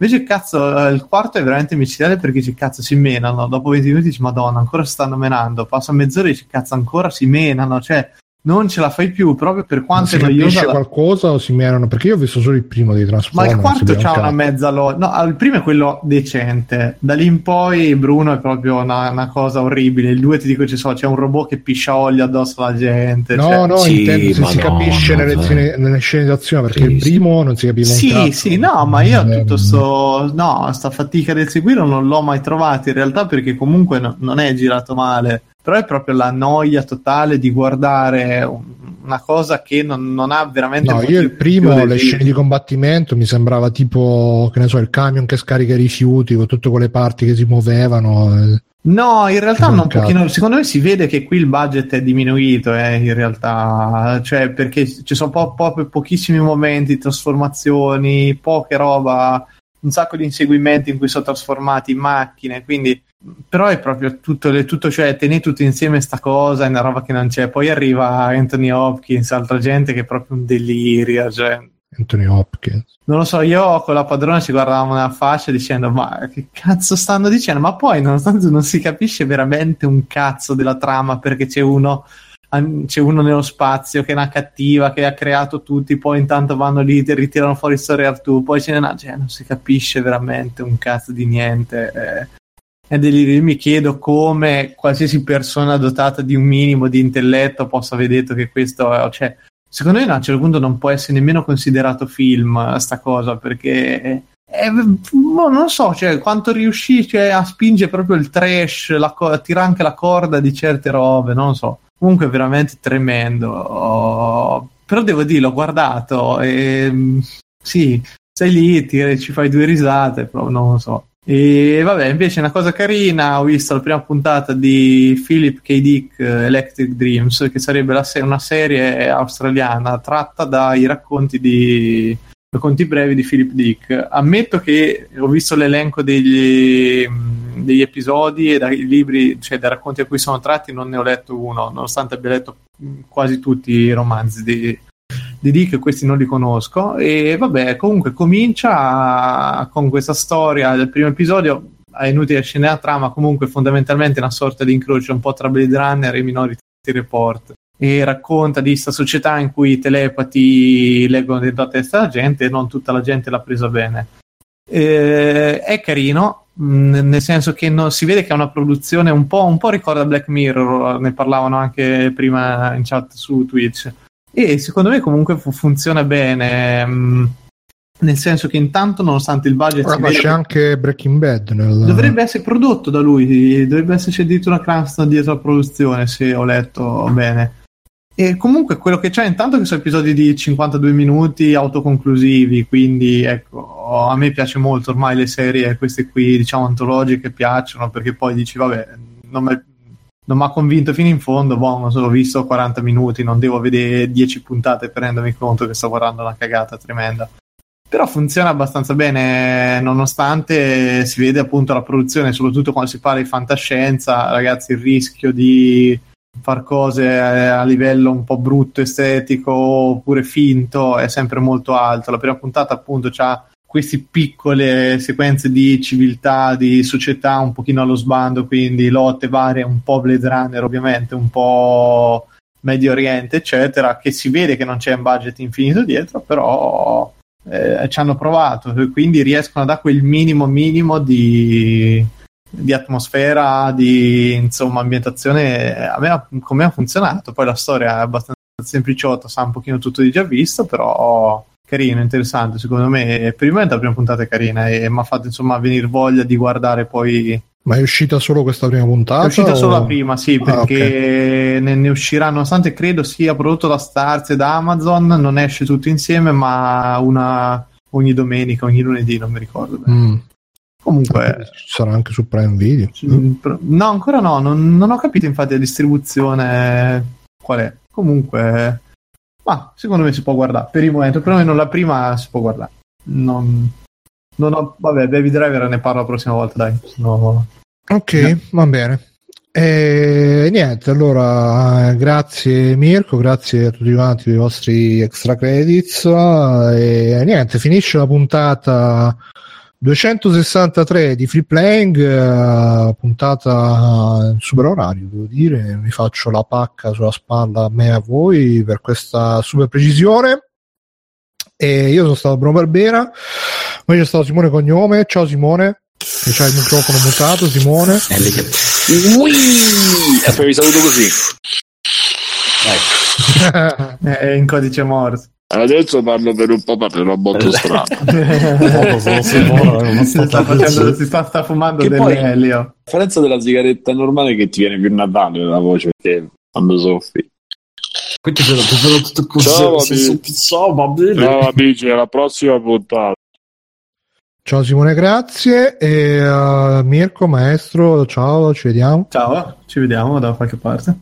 Alessio, Ciao, Eh, se volete seguire altre cazzate incredibili legate all'argomento Media World eccetera c'è la pagina che ho aperto Vita da Negozio così riporto gli aneddoti e ve li venite a leggere lì. è molto figo, molto figo, poi la link. E Stefanos, Ciao a tutti e troverete un retrocast pronto quando uscirà questo episodio. prima o poi. Niente, ciao a tutti, fate ciao, ciao. Ciao. Ciao! Ciao! Conan, qual è il meglio della vita? Schiacciare i nemici, inseguirli mentre fuggono e ascoltare i lamenti delle femmine. Questo è bene.